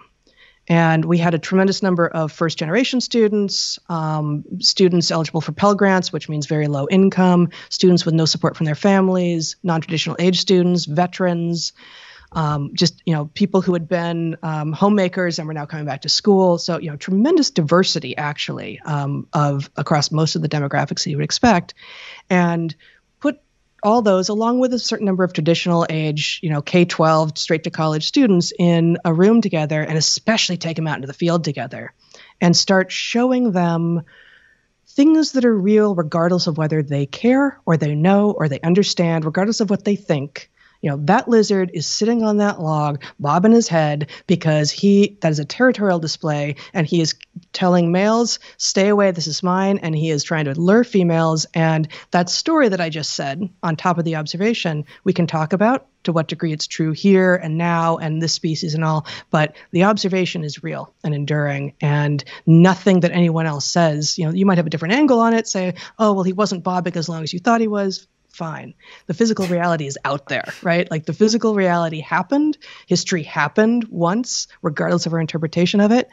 Now, let's come together, break bread together, cook together, sit around a campfire, play frisbee together, right? So we're going to do the the intellectual stuff and it's going to be hard and challenging and i'm going to tell you things like yeah genocide evolved and rape evolved and they're terrible and we need to do everything in our power to minimize these things going forward in human history. But pretending that they're not evolutionary outcomes is not going to help so let's talk about all this difficult stuff and you know lead you through stuff most people don't want. Like I'm going to teach a bunch of math phobe statistics, and that's going to enable you to try to reduce the bias in your thinking. And I'm going to walk you through. You know, in one quarter, you're going to go from seeing a pattern, hypothesizing why you think it's true, creating an experimental design to try to explain to try to address whether or not your hypothesis is true collect the data analyze the data with the statistics i taught you write up a report which references the primary literature and speak that speak your research to the class. Like an entire the entire actual gamut of scientific research which frankly even a lot of people with phds don't end up doing because they walk into someone's lab and they get handed a little piece. They get they get told, ah, this is the question we're working on. Um, you're going to collect these data and then we're going to talk about what it means. So I had I assumed I assumed that my 18 year olds and my 25 year olds and my 30 year old students were totally capable, and a few of them weren't. It turns out, or just not in that time, or not with me, or whatever. But the vast majority of them could 100% do it, could rise to the challenge. And the idea that, you know what, this is day one. At the end of week 10, you're all going to have done a complete piece of research. Most of it will have failed, most of it will be banal, most of it won't matter, but you will have done a complete piece of research and you will have that forever after. You'll be able to see and know and go, I did that. Well, sh- shit, if I did that, who knows what else I can do? So that that's part yeah, of it. That's that's so powerful. So um, given the work that I have done, so in manufacturing, you end up in the inner cities a lot. And then yeah. now that I sort of go around speaking, um, there's my message is look, I used to be, um, I would go home every night from my remedial job and I would lay on the floor of a cheap, unfurnished apartment. I could, I can still remember how it felt and what it looked like to have the cheap nylon carpet like pressing against my face and when you get up and it like leaves little marks because I was just like what am I doing with my life? And so my story is one of going from sort of broken, hopeless, lost, afraid to, oh, actually, like from an evolutionary lens, if you think about the brain, you understand why you have a negative voice. You understand how you can like use it as a habit loop trigger. Like there's just these things that you can do that then prime you to be an unrelenting problem solver, to understand how the acquisition of skills works, to understand that the human animal has chosen a strategy of letting culture influence it. So basically it can learn and grow and adapt mm-hmm. even, you know, after it's born, even after it's an adult. It's like, so cool. Hey, take this, like, and now go do your thing. And so the, the kinds of people that, that um, are drawn to that message, it's really interesting. And the thing that I'm always trying to get them to do is what you just talked about, which is just try this shit. You're going to blow yourself away. If you go do something, I know you don't think yes. you can. I get yes. it. You have a view of yourself. You're me, lost, scared, broken, uh, just convinced that you're not good enough, smart enough, whatever. But if you go do it, like mm-hmm. it, it, it can be such an intense paradigm shift for people. Yeah. And just getting people to take that first bit of action. Um, and you've talked a lot about helicopter parenting. And I feel like, oh my God, that we're living through this nightmare of people are so afraid to try things. They actually conflate language with violence. Right. You're never going to try anything. Yeah. Like that, that's a level of like paranoia. So if I were to have, let's say, taken one of your kids, who I know you did not raise this way, but I took them when they were very young Yeah. and I helicopter, snowplow, whatever the, you know, parenting term is. And then I handed them back to you at 26. Mm. Brain is done developing Yep. but you now your heart aches to help them how do you break them out of that mode of thinking Oh, that's wow! What a great question. Somehow not something I had ever considered before. What What if I were meeting my Zach or Toby, now 16 and 14, 10 years from now, having been raised in a very different, more typical, I think now, parenting family? Well, probably a. Also, it is true that they, you know, one or both of them would have been given drugs for their activity, right? You know, because they would have been diagnosed with ADHD and would be have been would have been given speed. So that's a, a whole other rabbit hole that we can go down. But so, you know, I meet them at 25, 26. Um, they are, you know, kids totally capable, but hasn't lived and hasn't had to solve problems for himself. And I, like, yes, I also did academic things. And for a kid like that, for a young, a young man like that, often those young male students at first had a very difficult time turning in assignments on time. Um, they, you know, or, or they were just rule followers, but they did it sort of to the letter and never expanded beyond and never showed me what else they could do and how where they could take it that was more interesting. Um, but I think week two of almost every class that I taught, we did a five day field trip, somewhere just domestic, somewhere um, until the very last couple of years, somewhere where there was no internet or cell service. That became more and more difficult to find um, in 2016, 2017. Um, but from 2002 through 2015 or so, uh, when I when I was teaching, it was it was pretty easy. So you go to Eastern Washington, scablands of, of Eastern Washington, or up to the San Juans to uh, Moran State Park on Orcas Island, or or uh, even to the Oregon coast, and yes, there's academic work, and you know, largely I would be teaching them the beginnings of how to be animal beha- animal behaviorists, how to observe, and once you can, you know, take the observer out as much as possible, you know, and observe without bias, how to take data that is that is careful and that doesn't include your interpretation in the data. That's the academic part. It's not the main reason to go spend five days, you know, with a group of 25 or 50 people uh, in you know rustic cabins where they are they have been broken into groups. They've chosen their own groups before we go they're food groups. And every food group uh, has is taking responsibility for one or two meals um, to feed everyone. And we have access to a commercial kitchen. And you know i give them i give them i, I give them my little spiel in advance. And i say you know we've collected enough money. I'm giving you enough money back that you can buy real food I want you to buy, you know, I want you to buy real vegetables and real grains and real meats and, you know, or, organic when you can and all of this. And, you know, don't buy the canned stuff. I don't want to see, you know, blue drinks on the table. Um, it, but, you know, do, do what you know to do and then watch what everyone else is doing. They cook together. We all eat together. We all have opinions about the food that we've eaten by this group and that group. And we, sit around the campfire together and at each meal I sit with different groups. And yes there's academic work on these field trips but I make myself available without ever saying it really. You know I, it's not office hours. I'm having office hours now so if you want to talk to me you can come no that's terrifying to people. And people only come to office hours you know if it's called office hours they come to office hours if they know they have an academic question right? But if you sit around on the grass after a frisbee game or after a meal and you say, okay, the next academic thing is at two, it's now one. I haven't said anything about where I'll be, but I'm just sitting here and I look approachable. And that 26 year old young man or young woman, it's easier for me to imagine because I've got two boys, a young man um, comes to me and just starts talking, then it's easy it's it's it's downhill from there because as soon as they start talking and saying well actually, I do kind of want to do X. Oh, really? What? Why? Well because i you know i once saw it on in a movie or my friend did it but i wasn't allowed to because my parents didn't didn't let us do that. Or you know more often in the case of what i would see was we just didn't we just didn't have the money. You know like i said we had a, we had a tremendous number of low income students. Um, and so i'd say okay we let's let's figure out how to make this happen without the resources. But by let's what i mean is I want to clear as many hurdles from your road as possible, but this is you. This is you doing this such that when you are done with this process, you can look back on it and say, I did that, and therefore I can do the next thing and the next thing and the next thing.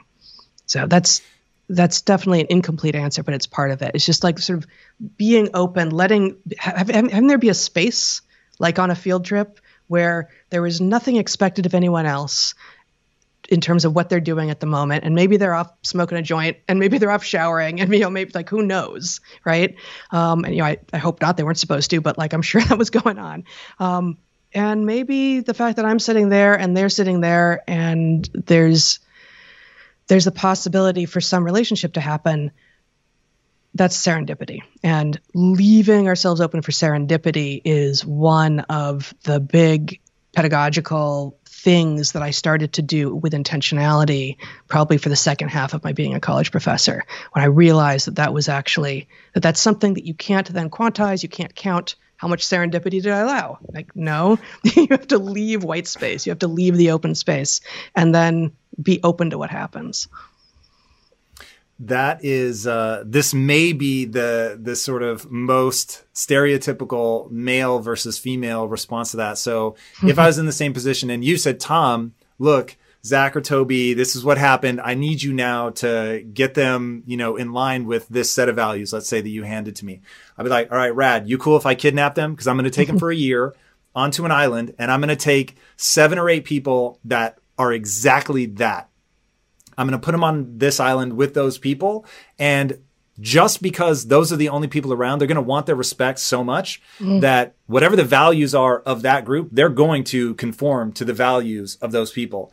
And there's a great quote, I forget who said it, but when you go to a company, do not for a second think that that company will conform to you you are going to conform to that company. I mm-hmm. thought, oh man, that's so important for people to yeah. think about when they're taking a job or whatever. It's like, man, you might think that you were just this killer agent of change, but let me tell you, like, you will very rapidly conform to the norms of that little group that you're in. And that to me, like, when I think about the isolation that happens in social media is beyond terrifying. Yeah. But whatever ecosystem you create for yourself, you're going to conform to the norms of that group. And that shit is so scary to me. And you, you and Brett talked about, and I thought, whoa, one of the reasons, Heather, that I'm not a parent is I don't think I could put my kids in a situation where they might break their arm. And you gave your kids rules about not getting hurt that I was, I was so impressed, but equally shocked. Do you remember the rules that you yeah. gave your kids? Yeah. Um, and, you know, we ended up formalizing some slightly different rules for our students on study abroad as well. Um, yeah, no, the rules for the boys were um, take risks, take physical risks, and you cannot break your head or your back or your sense organs. You know, your your eyes in particular. Those those don't heal. Those don't those don't grow back. Um, but you can break an arm and you can break a leg, and it's better if you don't. Um, but you can do it. And you know better if you come real close a couple times and don't end up breaking anything. But it's not a disaster. Given where given when and where we live that is not a disaster. There are disasters that are possible and those are the ones that we've laid out. So you know so this this it, it trains them for all sorts of things. It trains them to actually learn how to fall. And you know our younger son actually became became known in the elementary school schoolyard as the boy who bounces. He would jump from the craziest high things and he would always get up and run away. And people are like, my God, I wouldn't let my kid jump off something half that tall. Like, well, this is what he's inclined to do. And he's not the one who gets hurt. You know, it's the kids who aren't ever allowed to explore, who, at the point that they do finally take the risk and jump off something much shorter, they jump as if their legs aren't aren't springy. And then yes they do get fractures because they don't know how to use their bodies. They don't know what their bodies are capable of. So yeah, I mean, both of our boys have um, have had injuries that have been, you know, not great, but they've they've never hurt their heads or their backs or you know or their sense organs or their eyes, and you know they're these, you know, how you how you end up raising kids, the environment in which you raise them is what they know how to do. So we we took them to the Amazon when they were boy 12 and 10 i think i'm not sure exactly maybe 11 and 9 uh, and they, because we'd spent so much time in nature with them in uh, in North America, we trusted them, and they were wearing the appropriate gear. Like you always have to wear rubber boots up to the knees for you know to to, to defer to um, to deflect snakes should they come at you. Um, and and you know they look they never had that happen, but we we trusted them enough that they could run ahead of us on the trail in the Amazon. And once Toby came running back and said, "Giant snake," and he had found this huge coral snake, which is a which is a deadly snake, that we were then able to run ahead and see. And certainly there was a moment there of, "Oh my God, what have we done?" you know like what did we let this child do? This is the, i don't remember. He was you know seven or eight at the time i think. Oh. and um you know, maybe a little older than that. I just can't remember exactly when it was. Um but when we were in Quito, which is a massive Latin American capital with um, Latin American driving, uh, we were watching the cars go around some roundabout, and we watched a little kid, maybe three years old, come out of an apartment building and navigate the traffic and go into a little tienda and come out with a bag of something and navigate back and go back. We're like, wow we don't trust you guys to do that. We trust you in the Amazon. And that little boy probably is not trustworthy in the Amazon because he's probably never left Quito. Um, so like you you know what you know because of what you experience. There's just because the, that little kid was Ecuadorian doesn't mean he can do Amazon. He's an urban kid, whereas our boys had and still have more experience in deep nature than they do in urbanity. So the thing is, yes, we get more flexible as we age, less flexible as we age, for sure. Our brains get less plastic. We get more, you know, canalized into our particular ways of thinking. But w- continuing to expose ourselves to more and more experiences that are different from anything we imagined is how to keep that flexibility. And it's, God, it's part of why this, you know, this this year, 2020, and COVID-19, and all of the restrictions on mobility um, that have been imposed on us as a result, are I'm really concerned are just going to further further the mental health crisis uh, that is that we are experiencing in our youth and especially the children who just couldn't spend any time exploring making new relationships jumping off jungle gyms you know for a while there. Even those things were were, were locked down because it was considered unsafe. Like god mm. kids especially just need to explore. And you know the younger you are the more everything you run into is new. So it's easier to have things be new when you're young yeah, I'm. Uh, when I think about kids that are in a developmental phase right now, being locked down for this long, man. Yeah. Ooh, that is super unnerving. What have you guys done? In fact, your kids are like smack bang. Were you guys already homeschooling them, or has this been a total shakeup for them? Yeah, it's it's hard. I mean, I think it's hard for everyone. There, I don't. I haven't talked to anyone who says this is great. My kids love virtual school. like this is fabulous. You know, I've heard a few stories like, well, you know, we're getting more time together okay, good. But um, now our kids are at two different schools, and it's they're neither of them has seen the inside of a classroom since March, and it's we're talking in mid-November, and um, they're 16 and 14, exactly at an age when you know, peer groups and sociality and thinking about the opposite sex um, is all happening, and it's all virtual. Uh, and it's not, you know, the schools are actually in many ways doing a much better job than I was expecting, but it's an impossible job to do really, really well. It's just, mm. it's not what humans do. You know, this this conversation that we're having, um, I'm really enjoying, and I really want to be able to have it in person with you, right? Like, no I am. Like, this this makes me want even more than I already did to, you know, sit down with you and you know, and and your wife hopefully too, and you know, and just and just and just talk, right?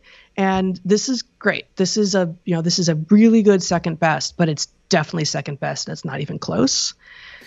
Think yeah, about crazy. that. Like the the kids. number of cues that we pick up on when you're sharing space that you can't do over the um, over Skype. And like you said, look, I'm so glad that this didn't happen in the early '90s, uh, where right. it whoa, it would have really been deranging, and you'd be so isolated and have no way to like connect with other people, especially because I live in a different state than most of my family. Yikes, that would be super gnarly, but still, like not being able to share space is is a huge disadvantage yeah. Not being not being able to share space and not being able to travel. And you know this is this is just one of my my passions not just for me but for other people. So another thing that i that i did um, which i um, i implied earlier but some of my students who I took on study abroad, so I ran four or five study abroad programs, the last of which was this long one that Brett and I have talked about that he and I did together.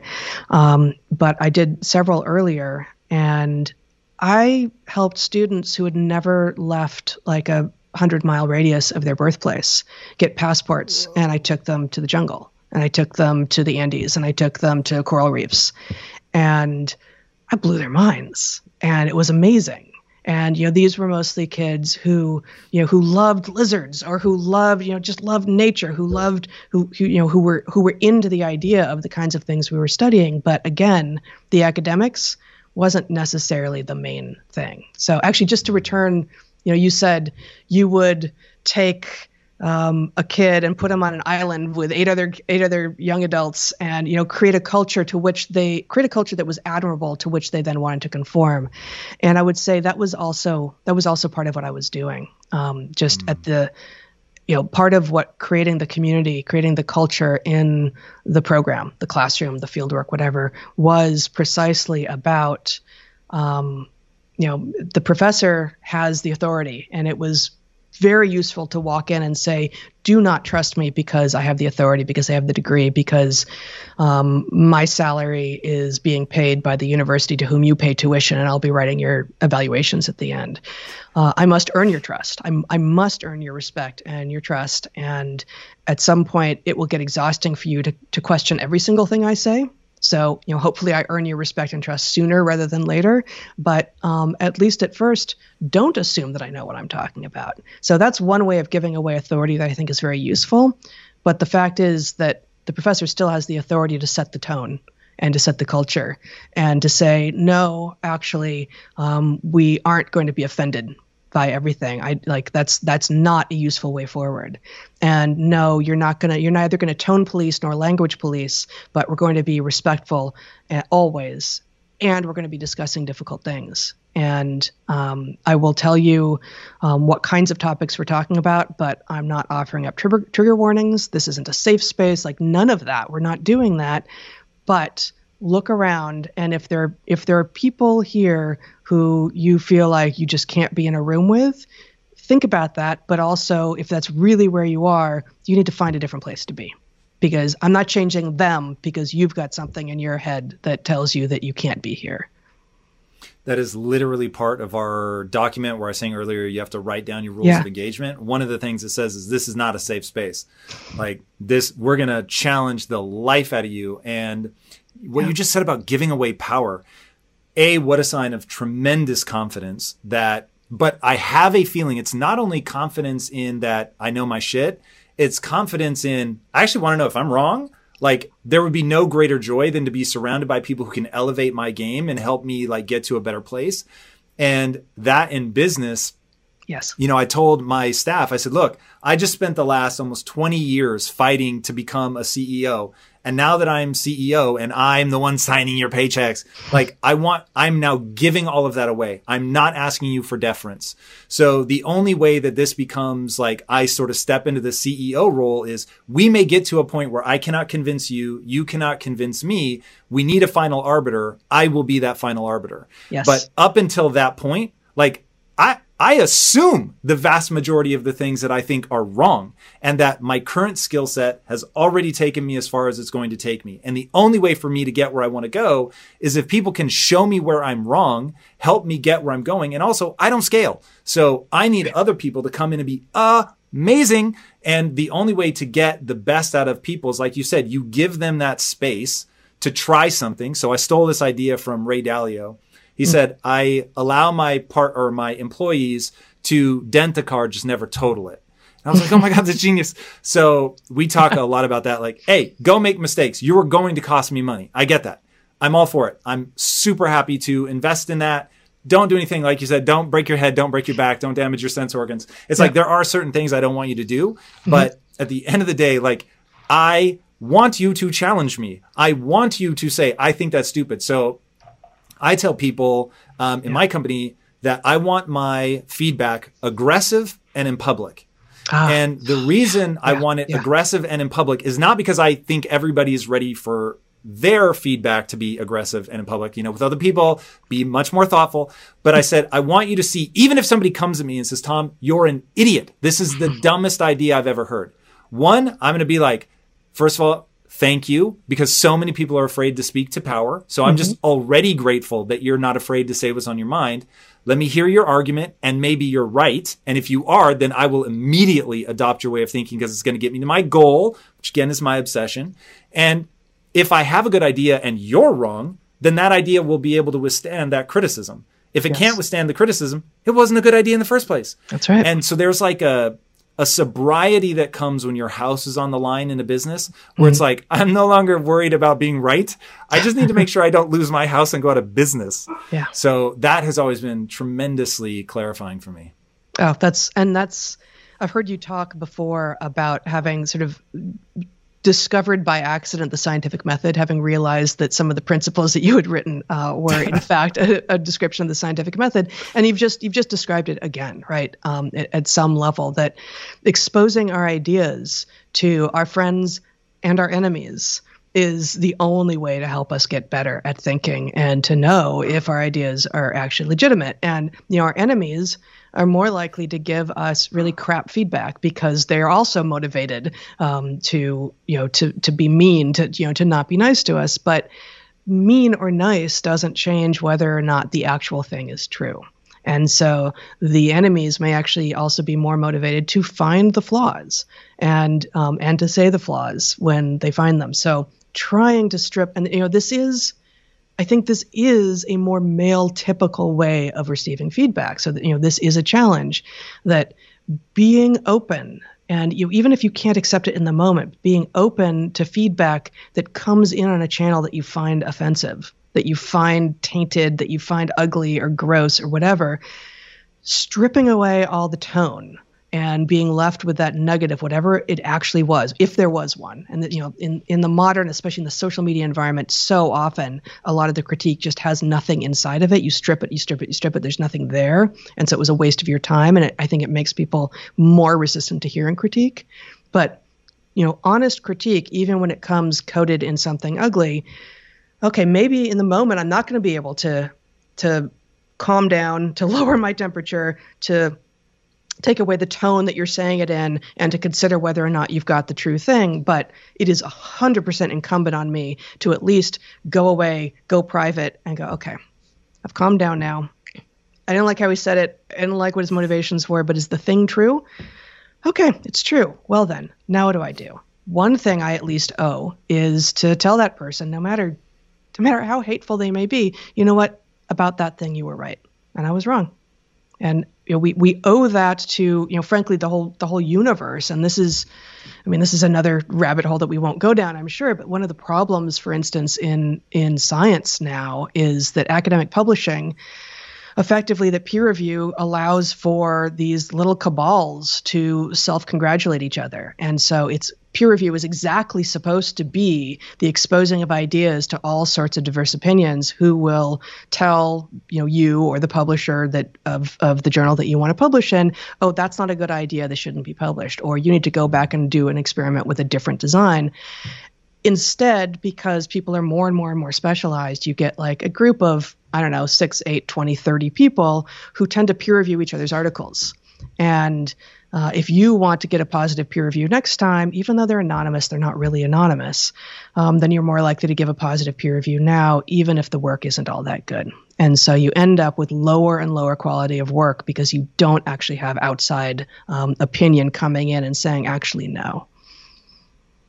Heather, this is something I am uh, I'm obsessed with. So I had a moment of crisis in my early 20s where Um, long story, but at the time I just wanted to get rich. And so my obsession was getting rich, rich, rich, rich. I showed up every day. That's all I wanted.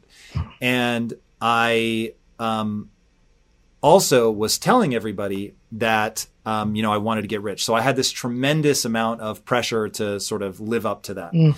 And I got into this fight one time with the people who were at the time my bosses. And I, I started arguing for an idea that I knew was dumb. I knew that it was not effective, but because they were smarter than me and I kept hitting this sort of moment of sort of um, identity crisis where they were smarter than me and I didn't understand it at the time, but I valued myself for being smart. So mm-hmm. here I was sure. constantly running into this like, oh my God, this makes me feel so badly about myself. And so I needed to win this argument because it would make me feel smart if I could get them to do what I wanted. And I remember I had this voice in my head just screaming, you know, you're wrong. Shut up. Like, you know, this won't work. What are you doing? Yeah. And they finally probably just acquiesced and were like, fine, we'll, you know, we'll do it that way. Mm-hmm. And I walked away from that going, what is it you actually value? Do you want to be rich or do you want to be right? Do you want to feel good about yourself? And I realized I need to feel good about myself.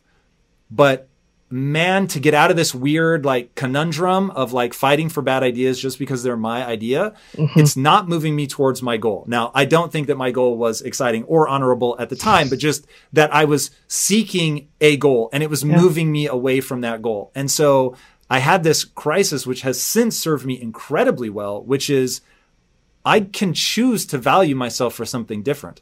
So I can choose instead of hmm. valuing myself, or in this case, getting published, it's like you've created a pathological value chain where you're, yeah. you are incentivized emotionally to have people like your stuff even if it isn't moving the world forward. So they have unintentionally created this I value myself for my peers' acceptance, but they've never articulated it like that in their head, mm-hmm. either because they've never hit that moment of crisis, which I'm grateful to have encountered in my early 20s, or they hit it and worse, they just like, ah, like shuffled it off and I'm not going to think about that. Right. And the biggest breakthrough in my life was be goal oriented. Now be very, very careful about what you set as your goal because you can take yourself down some horrifying paths. Mm-hmm. But once you have a goal that's honorable and exciting to you, like you're just, even if I fail at this thing, I'm having a great time. And it would elevate not only me, but elevate other people. Now it's like, okay, well, if you become a servant to that goal. You're seeking truth. You're trying to get better. You can own that I'm not yet good enough to achieve that because you don't value yourself for that. You value yourself for the sincere pursuit of that thing. And so when I see groups like that, I want to pull them aside and go, you're only fucking up yourself. Like history is going to judge you, first of all. And then yeah. some part of you knows that this is a very fragile existence, that any moment somebody could come in and, and like burst that bubble. I've just never understood people that want to stay in that like it it is I lived there for a long time. So yeah. no judgment that people get there, but it felt it was so anxiety provoking because it was like I'm going to be found out. Somebody's going to figure out I don't know what I'm doing, you know, yep. and I value myself for that so much. Just a, a horribly vulnerable position. No, it's it's super vulnerable, and I think um, unfortunately academic science has become so much about it that it's very difficult to escape it. And so, you know, you presumably people mostly go into science because they're interested in seeking truth, in figuring out what is actually real in the universe, whether or not they like it or agree with it. And, you know, maybe in some of our cases so that they can understand what's real in order to make a better world, in order to know what is what is true at base so that we can change those things that are changeable. And um, the the publishing system, which seems like this arcane little branch, but is actually the singular measure um, along with grant getting uh, that scientists scientists are most judged on is so is is such is such this little cluster, this little cabal that I described, that you just described in a different in a different domain, um, that it's it's hard to see how excellent science is actually being done, right? That um, excellent science is not, to some degree, actually discouraged. It's actually discouraged, but it's also um, there's no check on it. There's no outside force in a lot of cases that's saying you could have done better. Like this, this, this really could have been done better.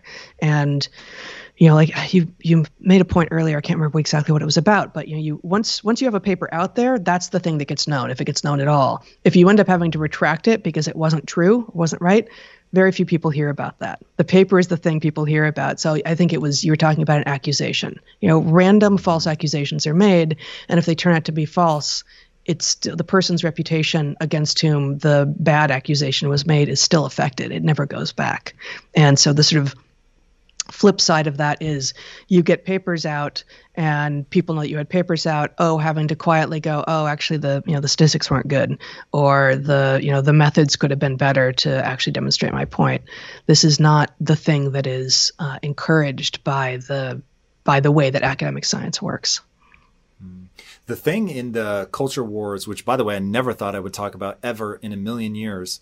Mm-hmm. Um, and the, what started drawing me in is how I think it's self corrosive that yeah. people are not setting themselves up for success. And remember, my definition of success is fulfillment. So that thing that is resilient to failure, but makes you feel good about yourself. Yeah. Um, and I've always summed it up saying all that matters in life is not success, money, fame, notoriety, nothing. It is how you feel about yourself when mm. you're by yourself. When there's no one there to hype you up or tear you down, like, what do you think? You think you're on the right path? You're doing good and honorable things? Like that, that matters a lot. And so I see people moving in a way that I think will be counterproductive to them achieving that end. And in all of this, the thing in the culture war that scared me the most is hashtag shutdown STEM. And that's where I was like, I'm sorry, what? Like yeah. there, there is an assault on being logical that I find particularly bizarre as somebody who looks at things from an evolutionary lens, do you have a sense like yeah. what are they doing? Huh. What are they doing? Um, it's it's a full on assault, as you said. Uh, it is uh, it is both amazing and surprising, and not surprising at all when you take a bigger picture and see the various um, the various lines of attack that they're taking. It is it's the same activism that emerges from the same confusion about reality, honestly, which is, you know, depending on how you view it, you know, it's it's sort of emerging from postmodernism. It's this intersectionality. It's critical race theory. It's you know, it's it's all of these sorts of ways of thinking about what humans are. That one of which has as its foundation the idea that we create our reality that um, there is i mean the, the most extreme form of it is that actually the reality reality doesn't exist absent our um, our sense of it. And um, the the sort of the weaker forms are there is no judgment free or moral free assessment of things and therefore the very scientific method is flawed because it imagines a possibility for objectivity. So i'm, I'm trying to steel man what what yeah, goes i was going to say what, what what's the in, flaw then in that What's the flaw in that is that the scientific method is exactly the, you know, if you do it once, if you make an observation and try to posit as many possible hypotheses as you possibly as you can for what might have caused that, and you actually have a complete solution set of hypotheses, and then you create a good experimental design that actually can allow you to delineate between those hypotheses, and then you collect good data, and then you do the appropriate analysis on those data, then what comes out at the end is still just one result, right? It just tells you that under these circumstances at this time with you know a flawed human being doing the work this is what i this is what i found and yes we use statistics but you know you know every at every step in the process there's the possibility for error and the thing about the scientific process that is not as often talked about is that it is inherently cyclical. You have to do it and do it and do it and do it again. And the modern the way that science gets funded now, there's almost no impetus to redo work, right? To have some other lab across the country or across the world do the same kind of work that you just did, unless it, honestly, unless it has medical implications, right? Unless there's sort of money and lives on the line. So for most work, it gets done once. Um, if it's if it's good and you know depending on what that means it'll get published and then no one ever goes back and looks and and looks at it so there's a lot of I'm sure 100% that there are a lot of results out there that are published that people are basing other research on that aren't actually true, that don't hold simply because even though the original research may have been completely well intentioned and the people doing the work tried to do everything right, there was just some error, some problem that they couldn't see. And because the work, because no one ever tried to replicate it, we didn't see that it wouldn't replicate. So it's the replication part of the scientific process that is what protects us from the idea that we that we can't be objective. No, individual humans can't be fully objective. We have to recognize our biases. Our, you know, we are, of course, seeing the world entirely through our senses. But you take my biases and your biases and that guy's biases and her biases, and you all come together and you you apply your different biases to the same problem. If you come up with the same answer over and over and over again, you have a good sense that the asymptote that you're approaching is truth, is is reality right? And so that doesn't pretend that we're objective, but it does say the foundation that if you don't agree with this, I don't know what kind of conversation we can have. There is an objective reality out there. There is. How close are we to discovering it? In some places, we're really close. In some places, not at all. In some places, I'm sure, I think we're closer than we actually are, and something will get turned on its head. I would put a tremendous amount of money on, you know, the theory of natural selection not being overturned ever, anytime, right? But there are a lot of other things, even you know, within within biology that we probably think are true that aren't. That doesn't mean the objective reality changed. It means that our understanding of what it was changed. So shutdown STEM is terrifying because it's coming from people who are credentialed in and practicing as scientists, which means that they either really don't understand what science is, in which case, what are they writing? What are they doing? Or this is a bad faith effort. This is a, it's a power grab. And you know the, the all the language of postmodernism is about power, so that wouldn't surprise me. But it's it's disingenuous is the kindest word I can put on it in that case. Yeah, the the word that I want people to develop a nice healthy obsession with is utility. Mm. And utility again, it comes down to your goal. So what's your goal? And if their goal is power, then hey, maybe there really is a lot of utility in what they're doing and shut down STEM and all that. But then we need to put the goal out on the table. And to me, yeah.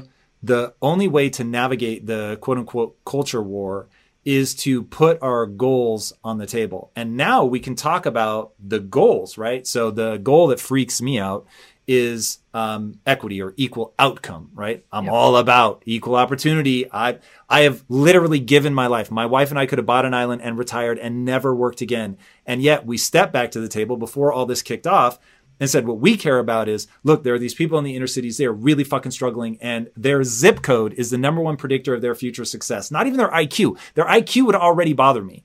But the fact that their zip code is more predictive of their future success than even their IQ. I was like, that is a world I can't live in.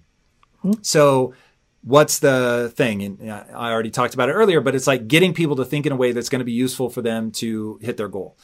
And I'll shorthand that to what Carol Dweck calls a growth mindset. Like if you have a growth mindset, you're in that relentless problem solving mode and, you know, you're going to go about as far as a human with your, um, hand that you were dealt in terms of intellect and stuff like that. You're going to maximize that or get to as close to maximizing that as possible. And so when I think about, all right, if we put that goal on the table, now we can assess like what does that look like how do you have to get there and we can just debate yeah. the realities of okay one is at a desirable end state two if we even agree that that's a desirable end state then how do we go about getting it that sidesteps tyranny right mm-hmm. so because the earliest discussions are going to be, oh, you can get there. Authoritarian, like rule, clamp down on everybody, take away from people that achieve too much, give to people that have achieved too little. Like we could talk through exactly what you'd have to do and we can ask, has this experiment been run? In yeah. that case, yes, it has. What have the outcomes have been? You know, so there, it, it becomes a game that can actually be played. But when we won't like state, okay, I am trying to achieve this state and make people say it in a sentence because man, people will waffle. And it's like one thing that I've trained my team to do is nobody is more prone to waffling than I am. But I, when I have something that matters, I can give it to you in a sentence. And mm-hmm. when you can state something that clearly, now we can aim to it and we can measure whether we're making progress on it or not. And that's where I feel like we're in this fucking death loop of like, yeah. people talking around each other, changing words. It's like, oh my God, what is happening? yeah, what is happening? Um, it's not entirely good faith is is a big part of it. That um, I think I do think that there are germs of good ideas and reasonable critiques at the foundation of pretty much all of this culture war stuff. But it is cloaked and in and driven by uh, sort of abusive power seeking at this point. And you know the thing the thing that both Brett and I have said a number of times is that it looks very much like there is not people are not seeking. Some the bad faith actors who are largely driving the conversation and yelling the loudest they're certainly the loudest and so they get they get more of the airspace than they deserve um, are not actually trying to end oppression. They're trying to turn the tables. They're trying to reverse the direction the polarity of the oppression that has historically existed and and also define define all of these uh, power relationships in as simple uh, terms as possible. Often and often these are wrong, right? They or they just ignore a tremendous amount of nuance of where power actually lives. So, um, yeah, I,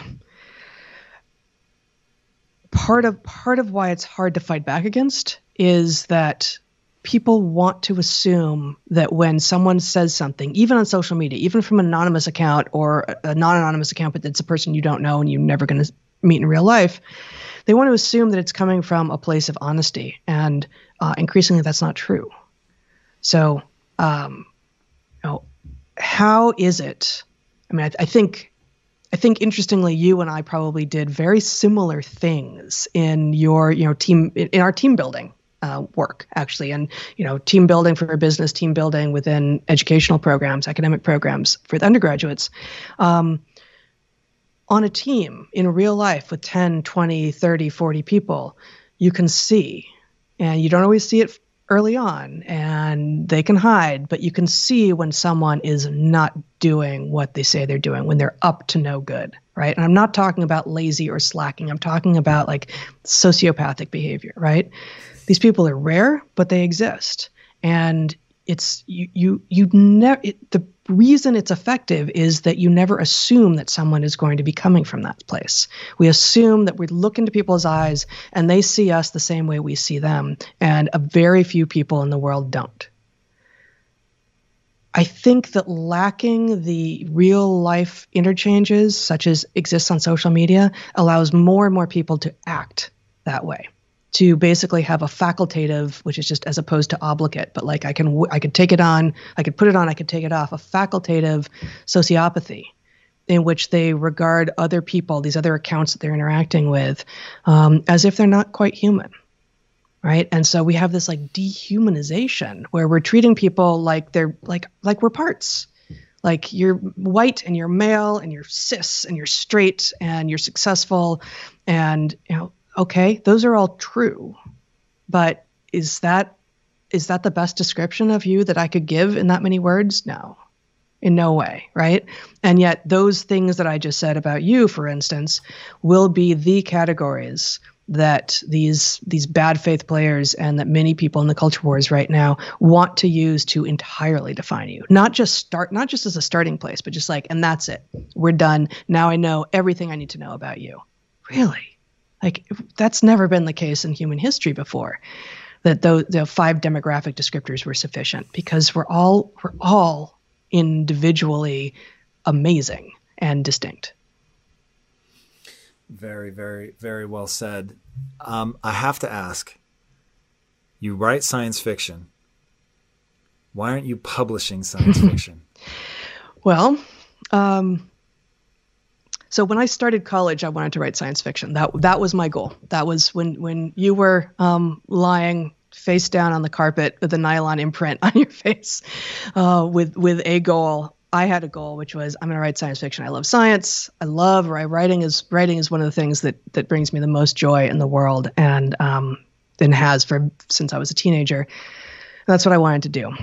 Um, so I was a literature major and I was taking astronomy and geology and I was driven pretty crazy. This would have been the late 80s, early 90s.